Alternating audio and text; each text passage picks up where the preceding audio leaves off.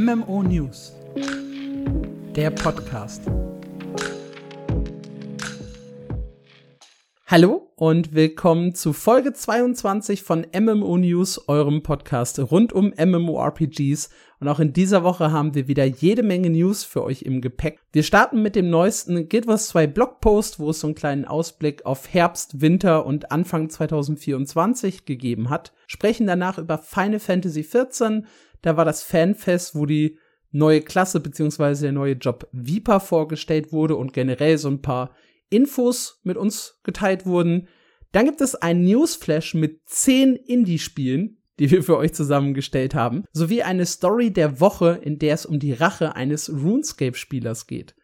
Im Anschluss besprechen wir die großen 6 und zum Abschluss gibt es das versprochene Special zu Star Stable Online. Da haben Marc und ich beide reingespielt und sehr, sehr unterschiedliche Meinungen.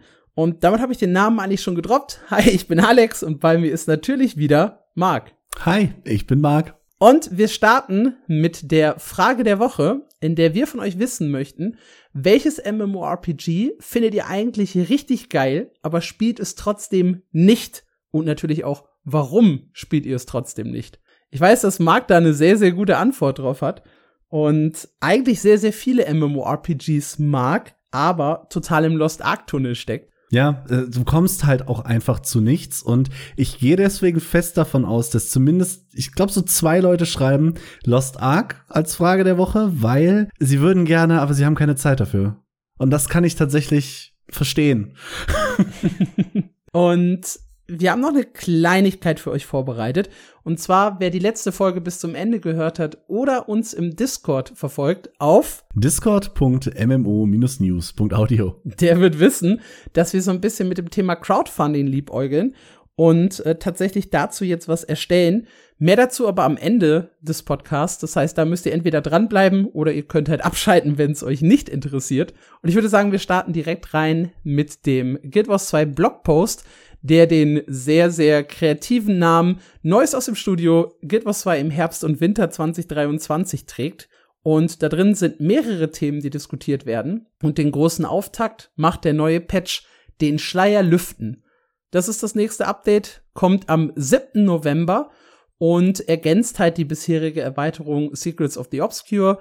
Heißt, auch wenn ihr die Erweiterung besitzt, ist der Patch komplett kostenlos für euch.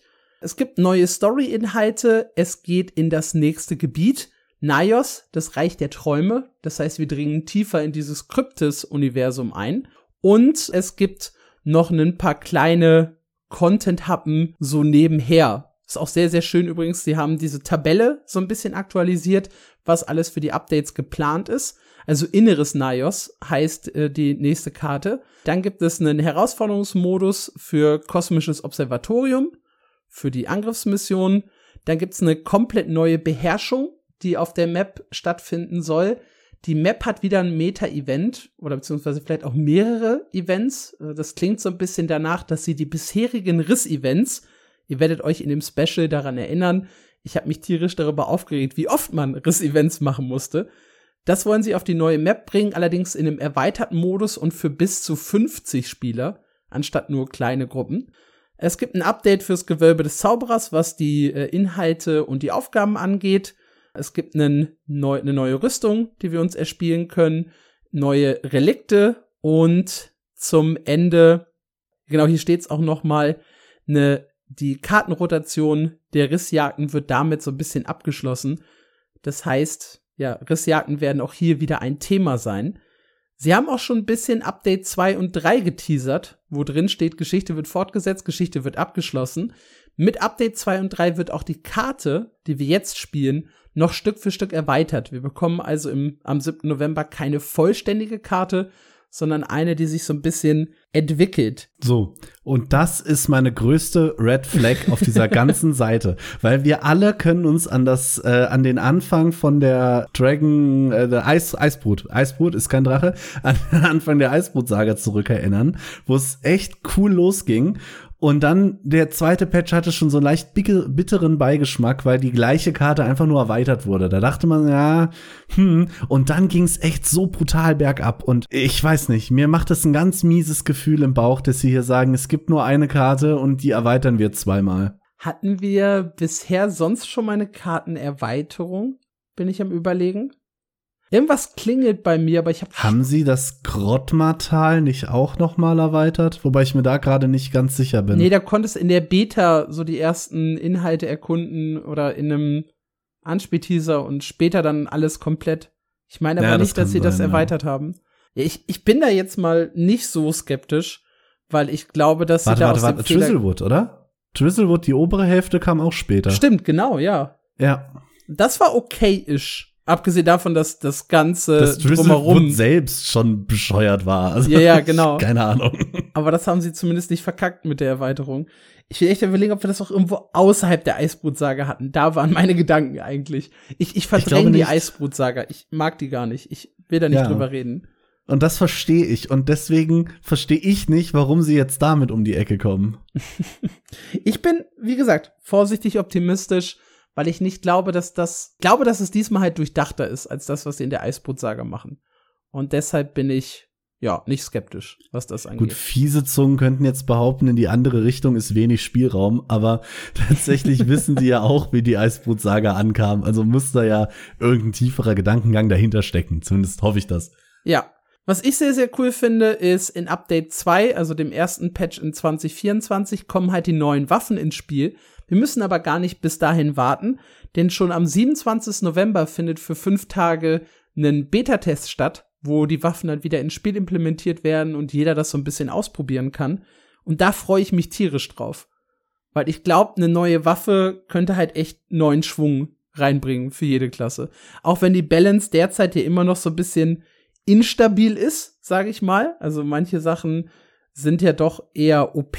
Manche Sachen werden halt gar nicht mehr gespielt seit dem letzten Update. Eigentlich mag ich das Chaos, wenn ich ehrlich sein soll. Bis auf das PvP, wo es halt wirklich zwischenzeitlich unspielbar war nach der Erweiterung, ist es eigentlich ganz cool, nicht so eine feste Balance zu haben über Jahre. Ja, vor allem, weil Guild Wars da über die Jahre auch immer wieder über Probleme gestolpert ist. Ich kann mich an so Balance-Patch-Ausrutscher erinnern, wo man Raids mit 8 Guardians gespielt hat. Ich kann mich an Ausrutscher erinnern, wo man mit 2 Dieben Sloth töten konnte. Das ist Das war cool. Ich weiß nicht. Ich fand das es mit den 2 Dieben super. Und ich weiß halt nicht, und das klingt jetzt wieder viel gemeiner, ich mag Guild Wars, das muss ich jetzt davor sagen, aber ich weiß nicht, ob diese ganzen Meta-Changes so beabsichtigt sind oder ob sie nicht immer irgendwie probieren, einfach so den letzten Patch zuzukleben mit so einem Pflaster und irgendwie zu gucken, dass irgendeine Klasse nicht komplett hinten runterfällt und dadurch irgendwas kaputt machen. Wann hast du das letzte Mal Guild Wars 2 angehabt? Vor einem Jahr oder so. Wobei angehabt stimmt nicht, aber das letzte Mal tatsächlich was geradet war vor einem Jahr ungefähr. Ich glaub nicht, dass du nach End of Dragons geradet hast. Scheiße, End of Dragons ist schon ein Jahr her. 1,5, mein Freund. Ja, dann sind wir eher so bei 2 Jahren. Du hast völlig recht. Ich habe neulich Nacht mal Guild Wars angeschmissen, habe probiert, was zu raiden. Dann ist mir eingefallen, dass es Guild Wars ist und ich nachts um 2 keine Gruppe für einen Raid finde. Aber ich habe versucht, der Wille war ganz kurz da. Okay, aber ich weiß nicht, ob dich das qualifiziert, aktuell über Balance zu sprechen. So 2 Jahre und 2 Add-ons raus aus dem Spiel. Ja, das war, ich habe mir nur die Benchmarks auf Maxroll angeguckt und die sehen ein wenig aus der Reihe getanzt aus, aber ich weiß nicht, wie das im Spiel momentan aussieht. Maxroll hat Damage? Snowcross, tut mir leid. Klar, ja. Zu tief in Lost Ark. Alles klar, alles gut. Ja, die legendären Rüstungen, auch das hier nochmal erwähnt, kommen halt mit Update 2 und 3. Erst ins Spiel, auch das kann man schon aus dem Blogpost entnehmen, und neue legendäre Gegner und ein Fraktal samt Herausforderungsmodus sind auch noch für die kommenden Updates geplant. Das ist geil. Erstmal finde ich die Roadmap sehr, sehr ordentlich. Wirklich cool finde ich allerdings, was sie danach noch vorgestellt haben, denn weiter unten geht es ums WVW. Da soll jetzt ein Fokus drauf liegen. Auf dieses große WVW-Update warten wir inzwischen seit Anfang 2018. Das sind 5,5 Jahre. Aber es passiert was dieses Jahr. Und zwar in gleich mehrere Richtungen. Ende Januar soll es eine Erweiterung der Gildenhalle geben. Und zwar sollen eigene Regeln, beziehungsweise auch Spielmodi-Regeln steht hier, festgelegt werden können für die Gildenarena, damit man mehr Optionen hat, sich da duellieren zu können. heißt auch, was zum Beispiel die Balance angeht, ob man PvE oder PvP-Balance haben möchte und ähnliche Sachen lassen sich dann auswählen. Und es kommt eine Option ins Spiel, mit der man die Gildenkämpfe außerhalb der Arena austragen kann und stattdessen die gesamte Karte nutzt, um sich zu bekämpfen. Und das ist eine Änderung, auf die ich mich persönlich freue, ohne jetzt in irgendeiner GVG-Community gerade drin zu sein. Aber ich glaube, das gibt viele, viele Möglichkeiten, ganz, ganz andere Wettbewerbe auszutragen. Ich stelle mir halt nur vor, du kannst ja auch mit Dekorationen zum Beispiel sehr, sehr viel spielen. Und man könnte einen Hide-and-Seek-Modus machen, wo du halt wirklich eine Person hast, die sucht und die Leute dann auch killen musst, die dann halt so ein bisschen mit Line of Sight oder mit einem Labyrinth oder sowas spielen können.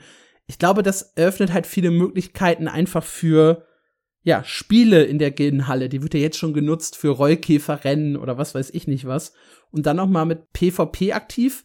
Ich finde, das klingt ziemlich geil. Ja, ich auch. Was mir da als erstes in Gedanken kam, waren nämlich die Rollkäferrennen, aber in einem PvP-Umgebung und dann so eine Art Capture the Flag. Das so eine Mischung aus Capture the Flag, Mario Kart, vielleicht King of the Hill mäßig. Geil. Also da kannst du, glaube ich, wirklich coole Sachen mitmachen, wenn es denn funktioniert. War auch nie in der GVG-Community drin. Ich war nur immer der aus Versehen im Rand der Nebel zwischen die Fronten geraten ist. Stark. Ja, also ich hoffe halt, dass sie auch auch schon direkt so im Hinterkopf ein paar Ideen haben. Du hast gerade Capture the Flag angesprochen. Das ist zum Beispiel was ich auch sehr, sehr cool fände, wenn sie halt eine Option zumindest langfristig mit reinbringen, dass man sowas halt auch machen kann. Also, dass man das wirklich auswählen kann. Ein King of the Hill oder ein Altar, den du kontrollieren musst oder so, wo dann drum gekämpft wird. Da könnte man echt viel rausholen aus der Gildenhalle. Ja, sowieso ein Feature, was zumindest damals noch irgendwie viel zu wenig genutzt wurde. Ja, finde ich auch. Rein da. Finde ich eine wirklich schöne Sache. Gut, dass sie das Ganze mit Welt gegen Welt überschreiben. Ich glaube, da ist jeder schon so ein bisschen salty. Du hast es eben erwähnt, wir warten seit 5,5 Jahren, dass da was passiert. Es gab ein paar Betas, ein paar davon wurden ganz schnell wieder abgeschaltet, weil es so überhaupt nicht funktioniert hat. Da gab es doch auch den genialen Versuch, das zeitgleich mit der neuen DirectX-Beta zu machen, ne? Mhm. Ja, das war auch grandios. Ja, ich weiß nicht. Ich glaube, die Leute wir haben es eben bei uns gesehen. Also ihr seht uns nicht, aber wir sehen uns. Und wir hatten beide so ein leichtes Schmunzeln im Gesicht, als es zu dem Welt-gegen-Welt-Umstrukturierung ging. Aber ich da gab es auch noch eine Aussage, ne? Die dürfen wir ja nicht unterschlagen. Ja. Und zwar haben sie gesagt, dass sie jetzt sehr, sehr stark sich darauf fokussieren, diese gildenbasierte Weltenumstrukturierung live gehen zu lassen. Und es soll dann halt jetzt zu weiteren Tests kommen. Es wurden Probleme oder Bugs gefixt bei der Gildenauswahl, bei der Warteschlange und beim Zurücksetzen. Und in der nächsten Beta werden neue UI-Updates und Teambuilder getestet. Und dann soll es langsam aber sicher vorangehen, dass wir wirklich dieses komplett neue WVW-System bekommen. Ich finde es schön, dass es zumindest in jedem Quartals-Update erwähnt wird. Ja. So vergisst man es nicht.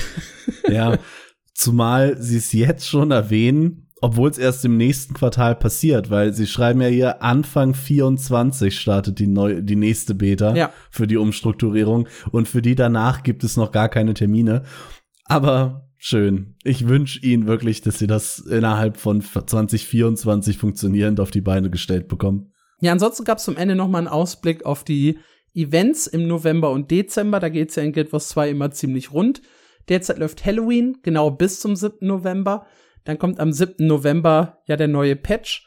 Am 3. und 4. November findet noch der Extra-Live-Stream statt, samt einer einwöchigen Verstärkung, so ein kleines Bonus-Event. Dann gibt es eine Verlies-Ansturm-Woche, haben sie geplant, und eine Schnellstart für neue Helden-Woche, also irgendein Event, das Anfänger in die Spielwelt holen soll, die so ein bisschen pusht. Ein Verliesansturm ist ebenfalls noch geplant als Event, also im Prinzip haben wir jede Woche ein Event bis zum 12. Dezember und da startet dann logischerweise wieder der Wintertag und Ende Januar dann auch noch das Mondneujahr 2024. Also bis Ende Januar haben wir eigentlich durchgängig irgendwelche Events, irgendwas, was uns bei Laune hält. Und dann kommt ja wahrscheinlich schon im Februar der nächste Quartalspatch.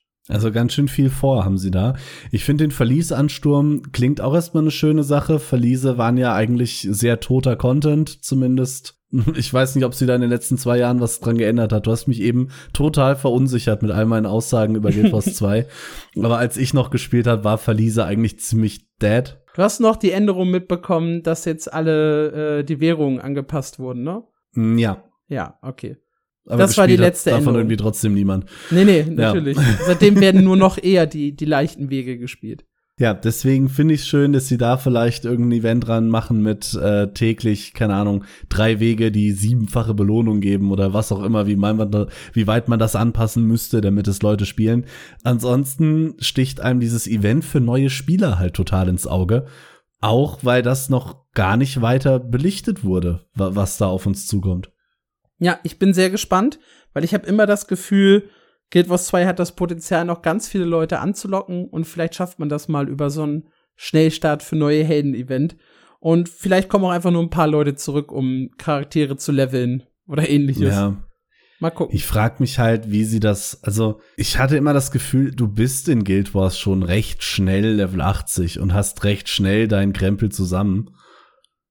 Ich bin gespannt, wie sie das quasi noch mal verschnellern werden.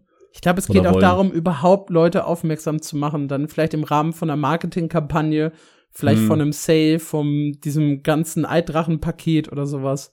Ich meine, das Ding ist ja Free-to-Play im Grundspiel. Das heißt, du musst ja eigentlich die Leute nur drauf aufmerksam machen, die müssen ja kein Geld ausgeben, überhaupt das Spiel zu starten. Und da kann einfach so ein Anfänger-Event einfach super bei helfen, selbst wenn du gar nicht krass was in dem Event selber machst. Hat man bei Lost Ark gesehen. Die Fresh-Start-Server haben noch mal einen ordentlichen Kick gegeben. Genau, ja. Ja, cool. Würde mich sehr, sehr freuen, da auch mal höhere Zahlen, vielleicht auch auf Steam zu sehen, weil wenn man ganz neu anfängt, lohnt sich ja der Steam-Client sogar. Das stimmt, ja. Ja, ansonsten huschen wir rüber zu Final Fantasy, unserer anderen großen News für heute. Und zwar fand am Wochenende das Fan-Festival in London statt und dort wurde der erste neue Job vorgestellt, nämlich Viper. Viper ist oder Viper ist es wahrscheinlich der englische Name. Ich weiß nicht, ob es auch wahrscheinlich der deutsche Viper wird. Ja. Wobei in Deutsch heißt er wahrscheinlich auch Viper oder Schlange. Keine Ahnung. Kann halt sein, dass der im Deutschen einen komplett anderen Namen bekommt. Ne? Passiert manchmal. Aber ja, wir bleiben vor dem englischen Viper. Ist vom Stil her oder erinnert vom Grundprinzip her an den Ninja. Einem leicht anderen Flair. Was aber klar ist, beide teilen sich die gleiche Ausrüstungsart. Wenn ich das richtig im Kopf habe, war der Ninja bisher die einzige Klasse, die für sich selber eine Ausrüstungsart hatte. Alle anderen haben die schon irgendwo mit einer anderen Klasse geteilt. Ihr startet mit der neuen Klasse direkt in Dawntrail, sodass ihr da, ja, die Abenteuer der Erweiterung erleben könnt. Ihr benötigt keine andere Klasse in irgendeiner Art und Weise hochgelevelt als Voraussetzung, um sie nutzen zu können, sondern ihr könnt direkt mit einem neuen Charakter einen Viper erstellen. Und ja, dann wurde halt ein bisschen Gameplay gezeigt von der Klasse, das eigentlich sehr, sehr cool und für Final Fantasy-Verhältnisse, für das, was ich bisher von Final Fantasy erlebt habe, relativ dynamisch wirkte.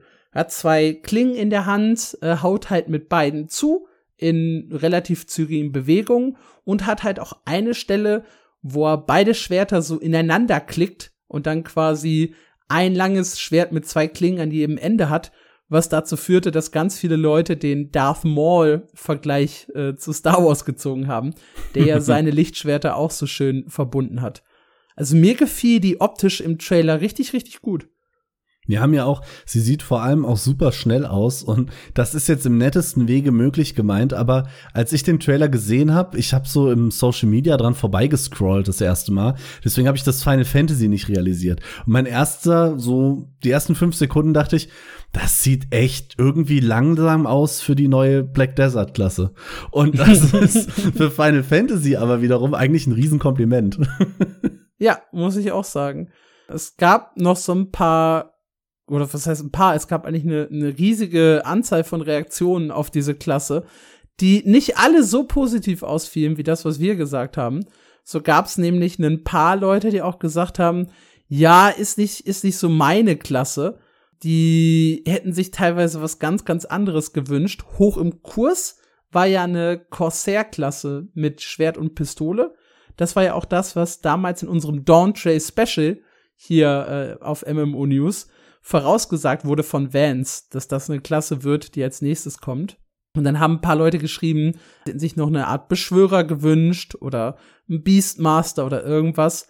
Und jetzt ist es halt so eine Dual-Wield, ich hau drauf Klasse. Und die kamen bei manchen Core-Fans halt nicht so gut an, während ich eher so von außen, ich sag's mal so, bei den Core-Fans gab's gemixte Reaktionen. Ich glaube, viele von außerhalb, die eben nicht so tief in Final Fantasy drin sind, waren eher wie wir vom Trailer positiv überrascht oder von dem Gameplay. Ja, ich auch. Also ich finde, es sieht echt super aus. Es wäre total meine Klasse. Ich finde dieses Zweischwerter cool. Ich finde den Darth Maul-Modus cool. Gut, jetzt wird mich eine Klasse nicht zurück zu Final Fantasy holen. Oder überhaupt mal. Aber die sieht schon sehr geil aus. So, ich könnte mir schon vorstellen, dass das eine Klasse wird, mit der ich noch mal von Null anfange in Dawntrail. Ich hole mir ja sowieso immer jede Erweiterung. Ich weiß nicht, warum. Weil ich es ja sowieso nicht schaffe, sie zu spielen. Aber ich werde es bei Dawntrail wieder tun. Und ich habe so ein bisschen die Hoffnung, dass mit der Klasse dann auch, ja, mein Spielspaß so ein bisschen Einzug findet. Vor allem, weil ich halt auch nicht in demselben Gebiet anfange wie jetzt zuletzt. Ich meine, ich habe ja gelernt, das Startgebiet hängt teilweise von meiner Klasse ab. Und manche Klassen teilen sich halt das gleiche Startgebiet. Und da ich zweimal mit einem Ranger angefangen habe und einmal noch mit einer anderen Klasse, die zufällig auch in demselben Startgebiet war, habe ich ja dreimal die komplett selben Orte besucht und habe nicht viel Varianz erlebt im Leben. Und glaube oder hoffe jetzt halt, dass mit diesem neuen Start alles ein bisschen besser wird und ich vielleicht endlich Final Fantasy XIV addicted werde. Also wenn, dann mit so einer Klasse. Ich finde Dual-Wielding halt so geil. Ja. Und sie sieht halt auch sehr flott aus in dem Trailer. Sehr, sehr cool ist halt, Yoshida hat die Klasse auf der Bühne wieder mit so einem Cosplay präsentiert, wo er dann halt auch genauso aussah. Und auch mit zwei Schwertern in der Hand, was sehr, sehr cool ist und natürlich wieder sehr, sehr hart von der Final Fantasy Community gefeiert wurde. Vollkommen zu Recht. Der Typ ist eine absolute Legende. Ja. Und dann gab's halt noch so ein paar Nebeninformationen. Teilweise ging das sehr, sehr tief in die Details, die ich auch gar nicht so richtig nachvollziehen konnte beim Lesen und teilweise auch nachträglich schauen. Was ich halt so ein bisschen rausgelesen habe oder mitgenommen habe, die neuen Gebiete bekommen wieder die typischen Inhalte wie diese Fates, diese dynamischen Events, die halt aufplappen, Hunts und Schatzkarten. Es wird ein neues Volk geben, das an Goblins erinnert und die Moblins genannt werden. Da war jemand richtig kreativ. Dann haben sie den neuen Allianz-Raid Echoes of Vanadiel vorgestellt und sie haben noch ein paar Screenshots vom kommenden Grafik-Update präsentiert. Das ist ja auch noch mal ein großes Thema, wenn Dawntrail dann rauskommt, was so die Details angeht, die Schatten angeht, die Auflösung angeht, Texturen und so weiter. Da sieht man halt einen großen Unterschied. Ich habe in unserem Artikel ein paar Vergleichsscreenshots eingebaut, die sie halt auch im Video gezeigt haben, wo man das, glaube ich, sehr, sehr gut sehen kann. Und zu guter Letzt haben sie halt nochmal betont, der Release von Dawntrail ist für Sommer 2024 geplant. Das ist halt noch eine ganze Weile hin. Und da haben wir im letzten Podcast drüber gesprochen, dass es ja durchaus Diskussionen gibt über Content-Dürre, über Spieler, die jetzt so ein bisschen wegbleiben. Und bis Sommer, das sind noch mal gute 6-7 Monate wahrscheinlich, bis der Release ansteht. Vielleicht sogar 8 oder 9. Das ist schon eine relativ lange Zeit. Ich bin auch sehr gespannt, ob wir dieses Thema vielleicht noch mal im Podcast diskutieren müssen. Wer weiß, wie die Reddit-Community sich noch echauffiert, wenn da jetzt tatsächlich ein paar Monate recht wenig passiert. Allerdings, man hat ja dieses Ziel. Du weißt, im Sommer kommt eine neue Klasse. Und ich glaube, ganz vielen könnte das halt auch schon reichen. Also, wenn ich mich jetzt in diese Situation reinversetzen würde als aktiver Spieler, ich bin ja eh gerne in dem Spiel und ich habe bestimmt noch irgendwas zu tun. Und wenn ich weiß, da kommt neuer Content, auf den ich Bock habe, dann finde ich es eigentlich, also ich persönlich, nicht so wild, wenn da ein paar Monate recht wenig kommt. Ja, wir haben ja auch drüber gesprochen, dass die Spielerzahlen ja relativ von neuen Nutzern so ein bisschen aufgefangen werden. Zumindest in dieser Statistik von diesem Japaner, der da die Seite gebastelt hatte. Und dementsprechend bin ich da auch entspannt. Zumal wir bekommen ja noch ein Fanfest, wo dann der andere Job vorgestellt wird. Und sie haben auch noch einen limitierten Job vorgestellt. So ähnlich wahrscheinlich in Richtung Blue Mage wird das Ganze gehen, Blaumagier. Und das heißt, in dem Add-on sind sogar insgesamt 3 Jobs dann enthalten, was sehr, sehr cool ist. Und da gibt's ja auch noch so ein bisschen was, wo man sich drauf freuen kann, dann eben beim nächsten Event. Ja, absolut.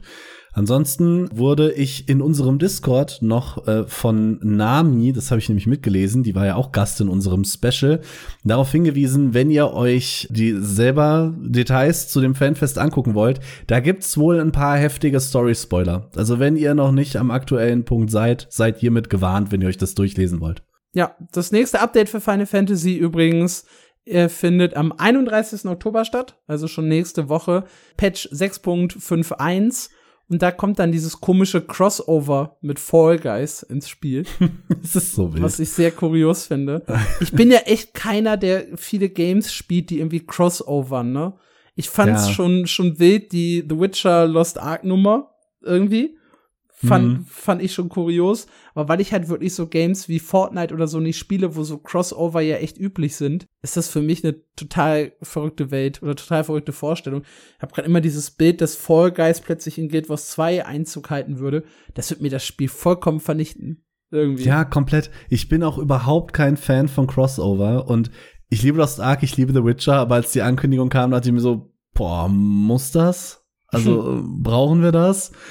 Ich war dann positiv überrascht, weil sie es doch hingekriegt haben, das tatsächlich in beide Geschichten beider Spiele sinnvoll einzubauen. Und auch, weil sie die Originalsprecher hatten. Das gibt da auch noch mal viel. Aber ich weiß auch nicht. Ich bin da kein großer Fan von. Ja, ansonsten, wenn ihr mehr zu Dawntrail wissen möchtet, könnt ihr euch unser Special dazu hier auf MMO News anhören. Da haben wir, glaube ich, in knapp 1,5 Stunden generell über Dawntrail und auch so den Zustand von Final Fantasy XIV gesprochen. Natürlich noch nicht mit dieser Content-Dürre, die wir jetzt haben, weil das Ganze ist auch schon wieder ein halbes Jahr her. Aber halt doch mit einem interessanten Ausblick, auch wenn ihr irgendwie überlegt, mit dem Spiel anzufangen oder nicht. Da kriegt ihr, glaube ich, einen relativ guten Input zu dem Thema. Absolut. Und wenn ihr einfach nur Lust habt, Nami und Vance in die Kommentare zu klatschen, dass sie überhaupt keine Ahnung wegen der neuen Klasse hatten, dann fühlt euch frei. Ja, ist immer eine gute Idee. Da gehen wir rüber zum Newsflash. 10 kleine Indie-Spiele, angefangen mit Pantheon. Und zwar ist es jetzt confirmed, worüber wir in der letzten Woche noch spekuliert haben. Es wird im Test ein separates Spiel geben.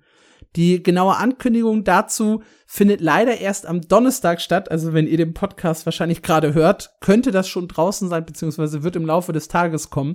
Sie haben aber gesagt, der Spielmodus 24/7, so nennen sie den jetzt auch tatsächlich, das ist der Codename. Der Spielmodus heißt so, okay. Mhm. Ja, 24/7. Mhm. War am Anfang halt tatsächlich als Test für Pantheon gedacht, aber sie hatten irgendwann das Gefühl, hey, das könnte auf eigenen Beinen stehen und es soll ein Extraction-Game werden in einer gewissen Art und Weise. Und sie glauben, dass eine Verbindung von MMO und Extraction ein großes Publikum ansprechen kann. Sie wollen halt Pantheon nicht einstellen, sondern das Spiel Pantheon und 24/7 sollen eine Symbiose bilden. Und was da genau geplant ist, wie der Test abläuft, wie das monetarisiert wird und so weiter, das alles erfahren wir, wie gesagt, erst im Produzentenbrief am 26. Oktober. Es ist nur confirmed, dass da was Eigenes kommt. Und dieses PvE-VP ist wohl auch relativ confirmed. Also jetzt mal Butter bei die Fische, ne? Ich bin Fan von MMOs und ich bin Fan von Extraction Games. Ich will das nicht zusammenspielen. Irgendwie gibt's daran nichts, was ich jetzt sagen würde, so, boah, geil, das möchte ich probieren. Ey, hier Eve, ne? Das Eve-Konzept. Du machst Aufgaben in dem Extraction-Game, um dir damit Items im Pantheon zu holen. Das ist wieder cool, wenn du die Welten verlinkst. Aber wenn du das Spiel, also im Spiel MMO und Extraction mischst, weißt du, wie ich meine? Ja, Eve geht ja hin und sagt, Extraction ist ein Shooter, kein MMO. Have fun. Ja, aber du kannst das Extraction-Modell ja so ein bisschen, ich sag mal, Hood, Outlaws and Legends, ja, mäßig machen. Ja, weil das so gut geklappt hat. Du lässt die Leute halt gegeneinander kämpfen in einem PvP-Szenario und musst dabei halt Kram aus deinem Spiel rausschaffen. Und das kannst du dann wiederum irgendwie als Belohnung in Pantheon selber dir freischalten. Das ist durchaus eine Verbindung von MMORPG Extraction und sogar ein Extraction MMO. Zu einer gewissen Art und Weise. Ich sehe den Punkt, bin vielleicht auch ein bisschen biased, weil Lost Ark das jüngst versucht hat mit ihrer Primal Island, die in Korea zerrissen wurde und bei uns auch nicht gut ankommt. Ach, keine Ahnung. Mal gucken. Ich sehe es auch total kritisch. Ich habe Ashes of Creation Apocalypse, was so meine Red Flag ist für das Spiel, weil das wäre auch eine totale Katastrophe. Ich sehe aber den Punkt, dass Pantheon halt einfach gar kein Geld mehr generiert. Sorry, ja. Mit der Grafik ist es halt echt schwierig, neue Leute anzulocken. Also auch mit der Grafiküberarbeitung jetzt ist es halt kein super geiles Game. Dann bist du seit über 7 Jahren in Entwicklung. Und dann soll jetzt irgendein neuer Spieler kommen und 50, 100 oder 200 Euro in dich, oder vielleicht sogar 500 Euro in dich investieren, in ein Spiel, das seit 7 Jahren entwickelt wird, das nicht geil aussieht und das selber sagt, wir haben noch Jahre in Entwicklung vor uns. Schwierig. Ja, und dann zu sagen, wir brauchen Kohle. Ja, und die brauchen halt Kohle, um das weiterzuentwickeln. Und dann vielleicht ist es das kleinere Übel, so ein komisches Extraction-Game zu machen. I don't know. Ich bin gespannt. Ich sehe ja Pantheon generell sehr, sehr schwierig. Also sehr, sehr kritisch. Grundsätzlich, die Spielidee mag cool sein. Ich glaube aber nicht, dass sie zeitgemäß ist. Der ganze Ablauf ist eine Katastrophe. Es wird vielleicht nie fertig, oder wenn es halt irgendwann rausgeworfen wird, wird es irgendwie halbfertig rausgeworfen, weil sie halt wirklich das Geld brauchen. Dann floppt's und dann ist es halt super tot. Ich sehe halt Wie ist dieses Marvel-Zitat? Ich sehe 1 Million unterschiedliche Ausgänge von diesem Kampf und in wie vielen gewinnen wir in einem? Ja, so ungefähr ja. Fühlt sich das hier bei Pantheon auch an. Das hast du wunderbar ausgedrückt.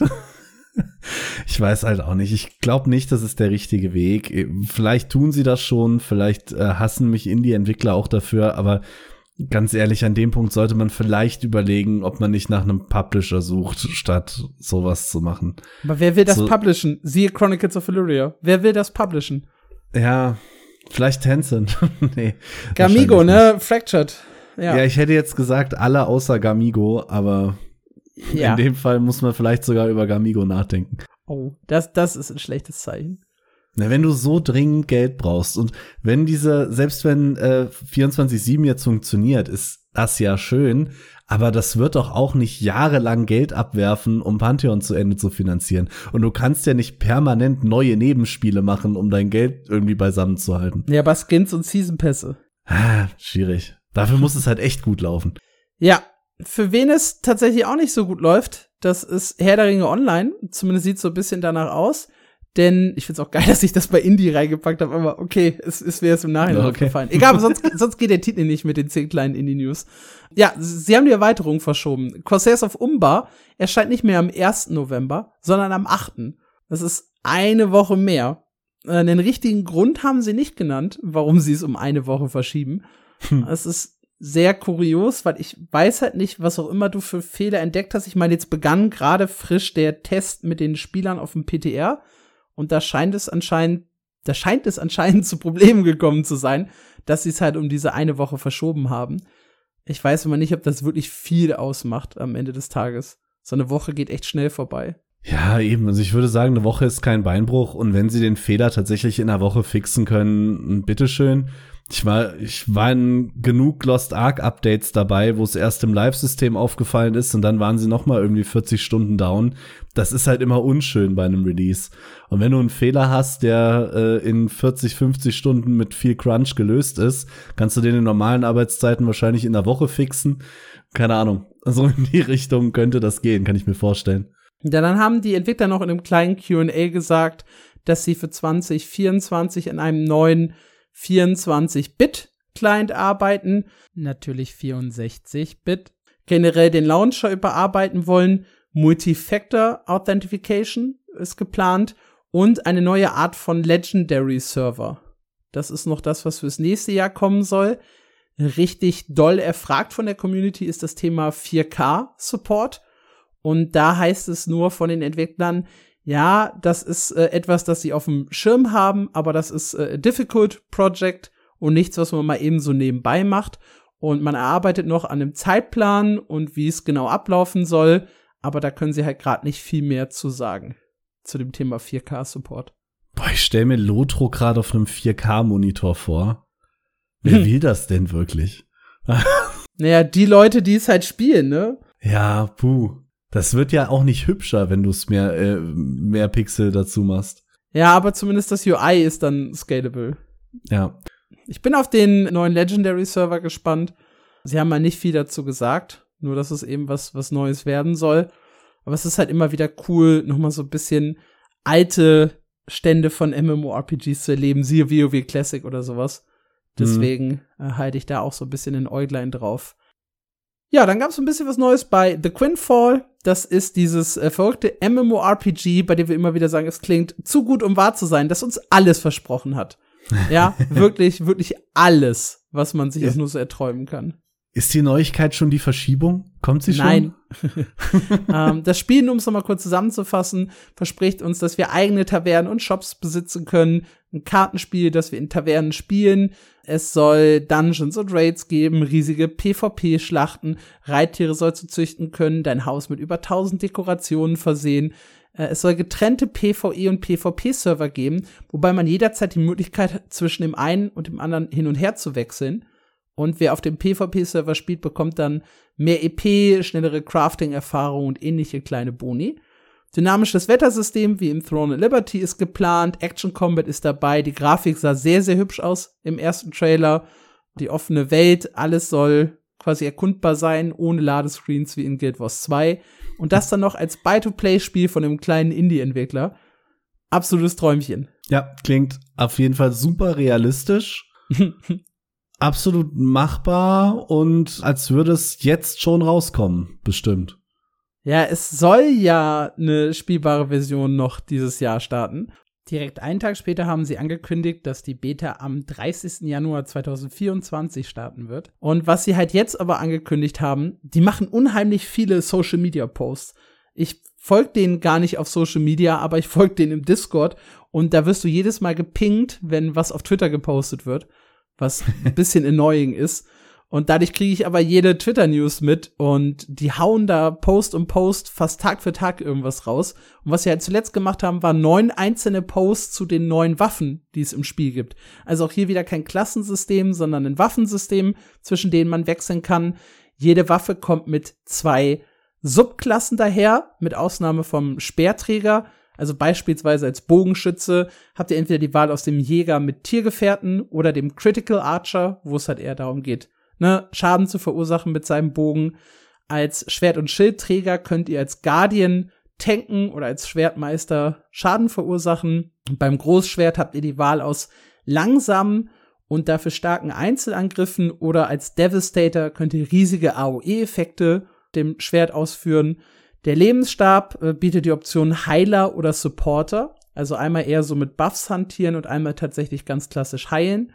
Die Armbrust kann als Scharfschütze im Geheimen agieren oder im Rapid-Fire Feinde abknallen und so weiter und so fort. Ich lese jetzt tatsächlich nicht alle neuen Waffentypen vor, aber einfach damit ihr so ein Gefühl habt, wie das Ganze ablaufen soll.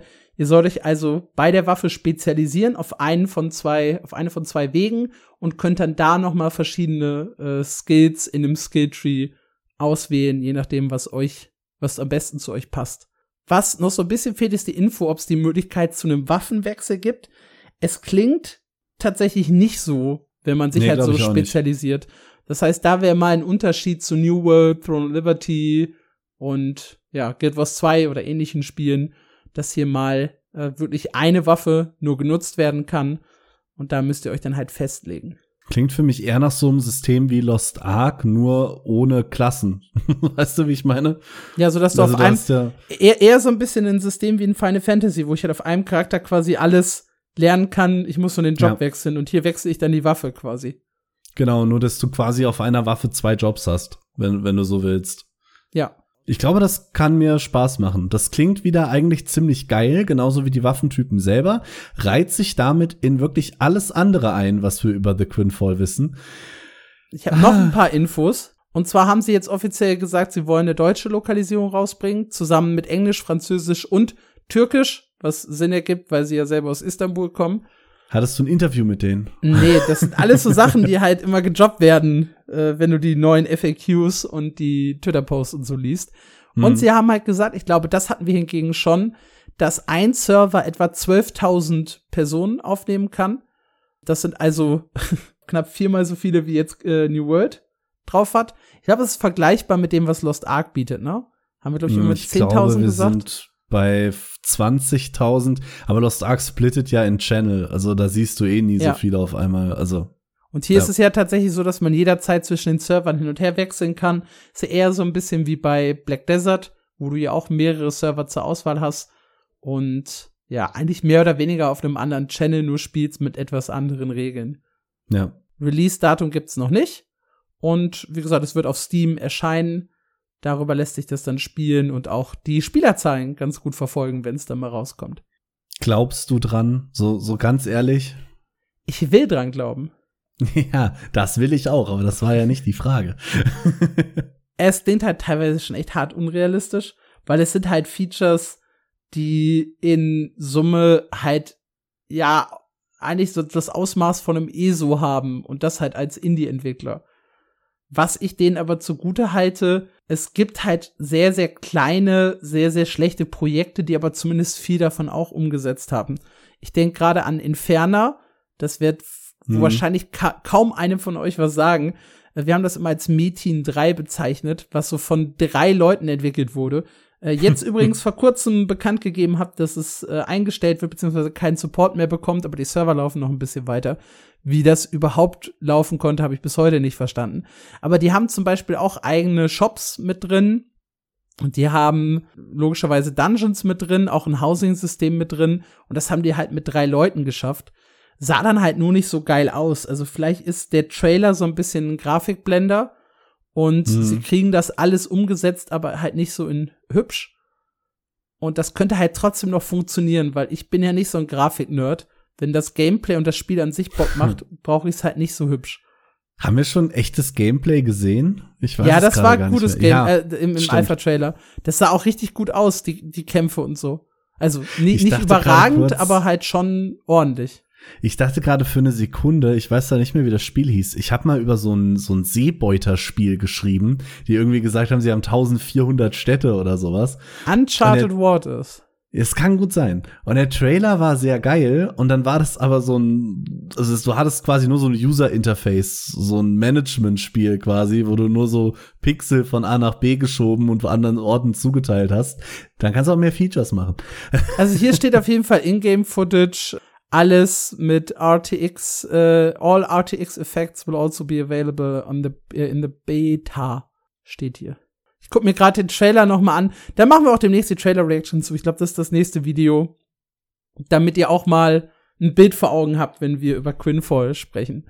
Weil das werden wir wahrscheinlich noch häufiger in den nächsten Monaten. Ja, hoffentlich. Ich meinte übrigens Rulers of the Sea. Nur Rulers of the Sea, genau richtig. Auch Uncharted Waters war noch schlimmer. Da habe ich ein Anspielvideo, glaube ich, auf meinem Kanal gemacht. Das war ganz schlimm. Vergesst das sofort wieder, den Namen. Ja, PAX.de, machen wir da weiter. Ebenfalls ein Indie-MMORPG, haben wir ja auch schon mehrfach drüber gesprochen. Das mit diesem Zoom-Feature hat jetzt in dem Video seinen Charaktereditor gezeigt.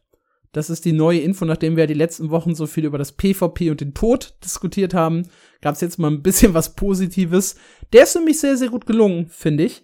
Nicht so überragend wie Black Desert, aber den muss man ja immer so ein bisschen nennen als Genre Primus, was den Charaktereditor angeht, aber halt deutlich besser als New World. Es gibt einen Haufen Optionen, die man hat. Man ist ein bisschen, finde ich, limitiert in den Farben. Also ich finde das sehr, sehr komisch, dass sie zum Beispiel bei der Hautfarbe oder mit der Haarfarbe an, das ist nicht so verwirrend, nur die Option quasi blond, braun, schwarz, grau und weiß haben.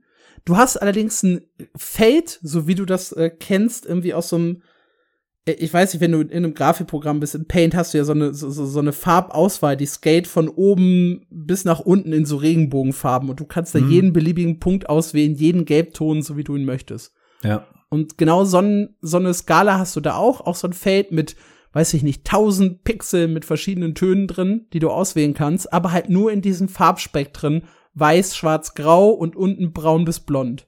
Hä? Finde ich ein bisschen schade, weil ich stehe eigentlich auf so verrückte Haarfarben wie grün oder lila oder sowas, was du halt hier nicht auswählen kannst.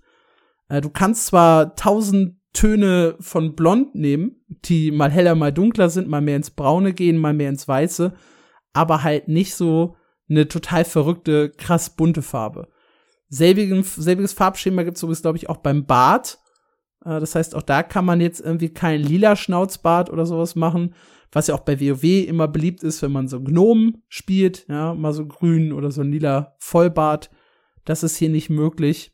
Dafür positiv, man hat so ein Feld, wo man Größe, Muskelstruktur und so weiter auswählen kann und hat da sehr, sehr viele Optionen, so den perfekten Körpertypen zu finden, den man haben möchte. Es gibt einen Haufen Gesichter, es gibt einen Haufen Frisuren, Slider, mit denen man irgendwie Irisgröße und ähnliche Sachen einstellen kann. Das ist schon, würde ich sagen, sehr, sehr ordentlich. Und die Charaktere sehen auch insgesamt sehr gut aus, sehr clean.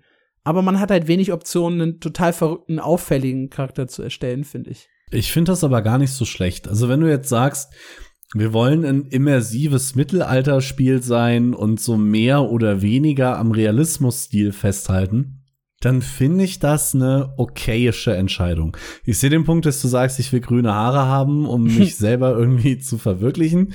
Aber ich merke das in Lost Ark. Mich stört das auch nach 1,5 Jahren noch, wenn jemand an meinem gepanzerten, bösen Krieger in einem knallgrünen Pinguin-Kostüm vorbeiläuft mit einem aufgepusteten Plüscheschwert.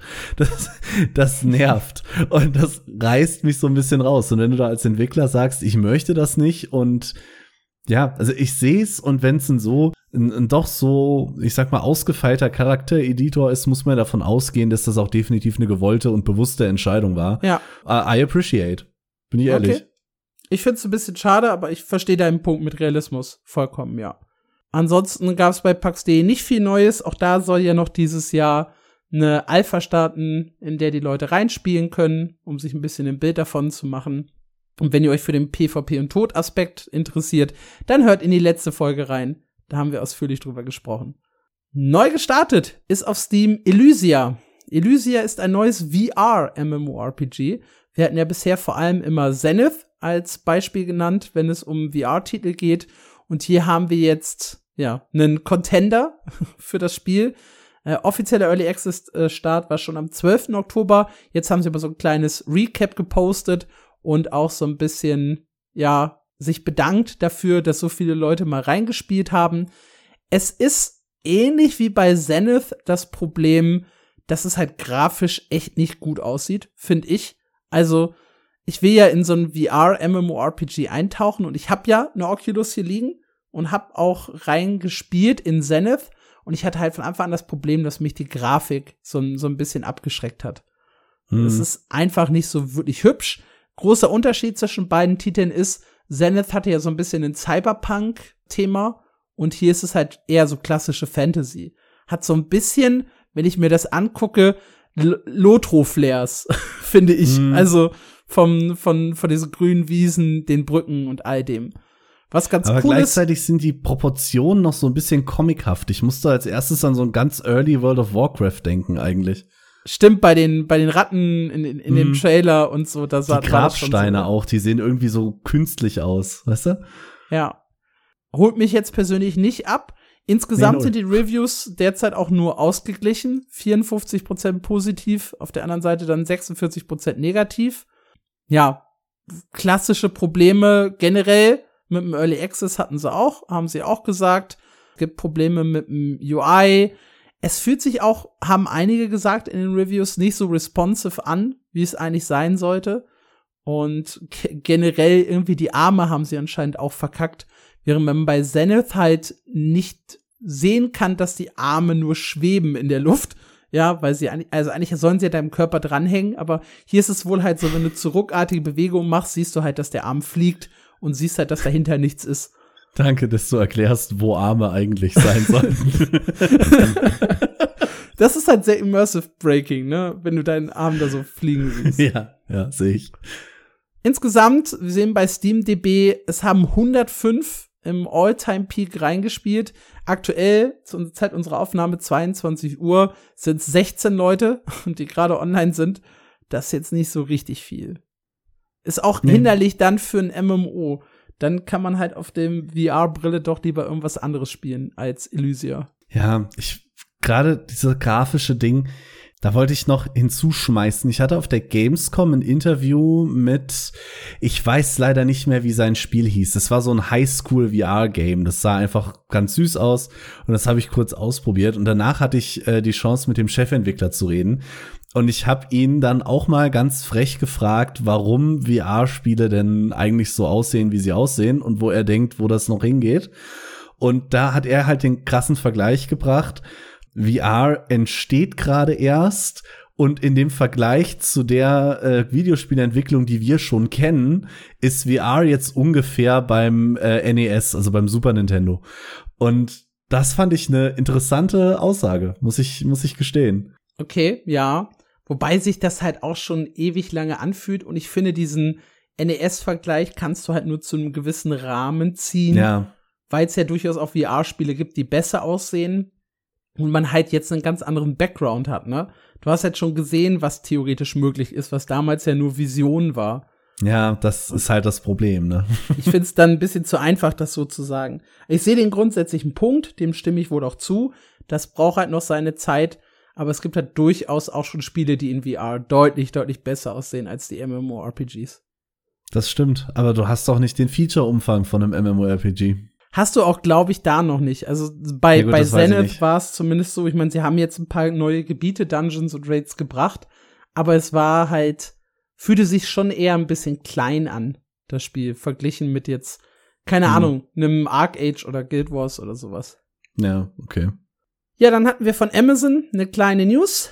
Throne and Liberty Beta-Statistiken aus dem Geheimtest in Amerika. Da konnten die ersten Spieler ran in diesem Technical-Test und der endete am 3. Oktober. Amazon hat sich bei allen Teilnehmern bedankt und hat einfach so ein paar Statistiken gedroppt. 48.000 Spieler sind durch andere Spieler gestorben, 3,7 Millionen Gegner wurden umgeholzt, am häufigsten wurden Wüstenkobras getötet. Der gefährlichste NPC war Mad Red Pyromancer. Klingt auch schon gefährlich. Und der Weltboss Morokai ist nur 173 Mal gestorben, hat aber im Gegenzug 3150 Spieler umgelegt. Starker Boss. Ja, hat den Titel Boss verdient auf jeden Fall. Ja, ansonsten gab es leider keine neuen Infos zu Beta-Tests, mit einer Ausnahme, dass der nächste Test nämlich auch definitiv für alle Spieler sein soll. Also nicht nur NA, sondern dann halt auch EU-Spieler daran teilnehmen können. Wann der Test stattfindet, haben sie aber nicht gesagt. Weiterhin heißt es nur Release 2024, auch hier ohne festes Datum. Wir wissen aber aus dem letzten Podcast alle, dass Throne Liberty ja in Korea am 2. November diesen schönen Livestream abhält. Und da werden dann neue Infos gedroppt zum Spiel. Allgemein. Auch zum Release in Korea. Ich bin gespannt. Fractured is back. Und zwar kommt's am 8. November auf Steam. Ja. Kommt am 8. November im Early Access auf Steam zurück. Ja. Diesmal mit eigenen Servern. Ich hoffe, mit ein bisschen mehr Erfolg als letztes Mal. Und was mir so ein bisschen Bauchschmerzen bereitet, war so ein Nebensatz, den Jacobo da gedroppt hat. Und zwar sagt er, wir sind wieder zurück, self-published, und haben das Game in almost every aspect verbessert. Allerdings nur mit halber Teamgröße und barely any budget left. Yeah. Und er hat dann auch gesagt, ja, wir haben zuletzt unpaid gearbeitet, also ohne Bezahlung. Das macht's halt sehr, sehr schwierig, glaube ich, das Spiel langfristig am Laufen zu halten. Also jetzt mit dem Steam-Release kommen vielleicht ein paar neue Leute, die Geld investieren. Aber wenn du halt überlegst, da sind Entwickler, die über Monate mitunter kein Geld bekommen haben. Selbst wenn sie nur ihre alte Teamgröße von 7, bevor sie halt mit Gamigo fusioniert sind, wieder aufgebaut haben, sind das ja 7 Leute, die mehrere Monate Gehalt brauchen. Das Spiel kostete zumindest zuletzt, glaube ich, irgendwie 20€, 19, um in den Early Access zu kommen. 15 sind sogar nur noch. Nein, Original 25, derzeit auf 15 discounted. Das heißt 25€. Jetzt könnt ihr euch überlegen, wie viele Spieler es braucht, um 7 Leute mehrere Monate zu bezahlen, die noch mal neu diese 25€ ausgeben. Viele. Das, ja, sehr, sehr, sehr viele. Und wenn ich mich recht erinnere, hatten wir letztes Mal auf Steam 7 Spieler, als sie es probiert hatten. Ja, wobei, das war ja schon das Ende, ne? Also, ja, aber der Peak war auch nicht wahnsinnig, ne? Also sie haben ja immer gesagt, wir haben einen Großteil der Leute nicht auf Steam, aber die Zahlen waren, wenn ich nicht irre, sehr vernichtend. Ja, wir haben einen All-Time-Player-Peak bei Fractured von 1515. Ja, selbst wenn jetzt 1500 Leute das nochmal kaufen würden, da werden ja ganz viele von den Alten immer noch dabei sein, dann wären das halt 25.000, damit könntest du 7 Leute einen Monat nicht mal richtig bezahlen von. Ja. Und ja, es fehlen halt noch rückliegende Monate plus kommende Monate, bis das Spiel halt wirklich groß wird. Und schwierig. Eine Woche später waren es nur noch 200 und 2 Wochen kamen wir nicht mehr über 100. Ja gut, aber du musst ja hier wieder, ne, Peak versus tatsächliche Spielerzahl unterscheiden und so weiter. Aber ja, nichtsdestotrotz, logisch. Ich gebe dir halt recht, das ist schwierig. Das ist sehr, sehr schwierig. Auch wenn ich wünsche ihn so. Ja, ich auch. Ich bin sehr gespannt darauf, ob sie es wirklich schaffen, das Spiel noch mal rumzureißen. Ich werde es ausprobieren. Ich habe ja noch den Early Access Zugang und werde euch dann vielleicht in der Woche danach ein kleines Fazit mitgeben, ob es sich noch mal lohnt, in Fractured reinzuschauen oder nicht. Weil, wie gesagt, ich gönn's dem Spiel. Die letzte Version hatte mich nicht überzeugt, aber ich habe jetzt auch seit, ja, letztes Jahr September, glaube ich, nicht mehr reingespielt. In einem Jahr kann sich ja durchaus was tun. Deswegen bin ich noch mal vorsichtig optimistisch. Ich werde es auch noch mal probieren, wenn mein Key noch geht. Ich bin da gerade gar nicht informiert, ob meiner noch funktioniert oder nicht. Ich werde es herausfinden. Aber ja, bin gespannt und ich hoffe es so sehr. Ich weiß nicht, ich fand die Idee von Anfang an so geil. Wäre es so ein bisschen cooler umgesetzt gewesen. Ja. Gebe ich dir vollkommen recht.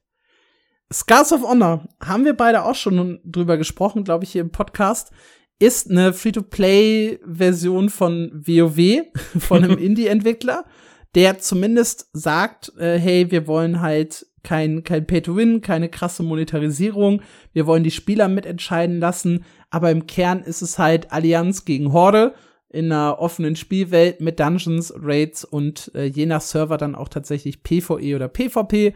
Also sehr, sehr viel im Kern, was an WoW erinnert. Grafisch ein bisschen schlechter als das Original. Und ansonsten derzeit halt noch in der Alpha-Phase. Was sie jetzt aber machen, das ist ein spannender Schritt, sie haben ein halbwegs funktionierendes Spiel. Sie haben einen 24/7 PTR am Laufen, auf den man halt draufgehen kann und so ein bisschen das Spiel ja auch erleben kann. Ein paar Klassen sind verfügbar, ein paar Quests. Man kann schon kämpfen, sammeln. Das ist alles zumindest rudimentär vorhanden.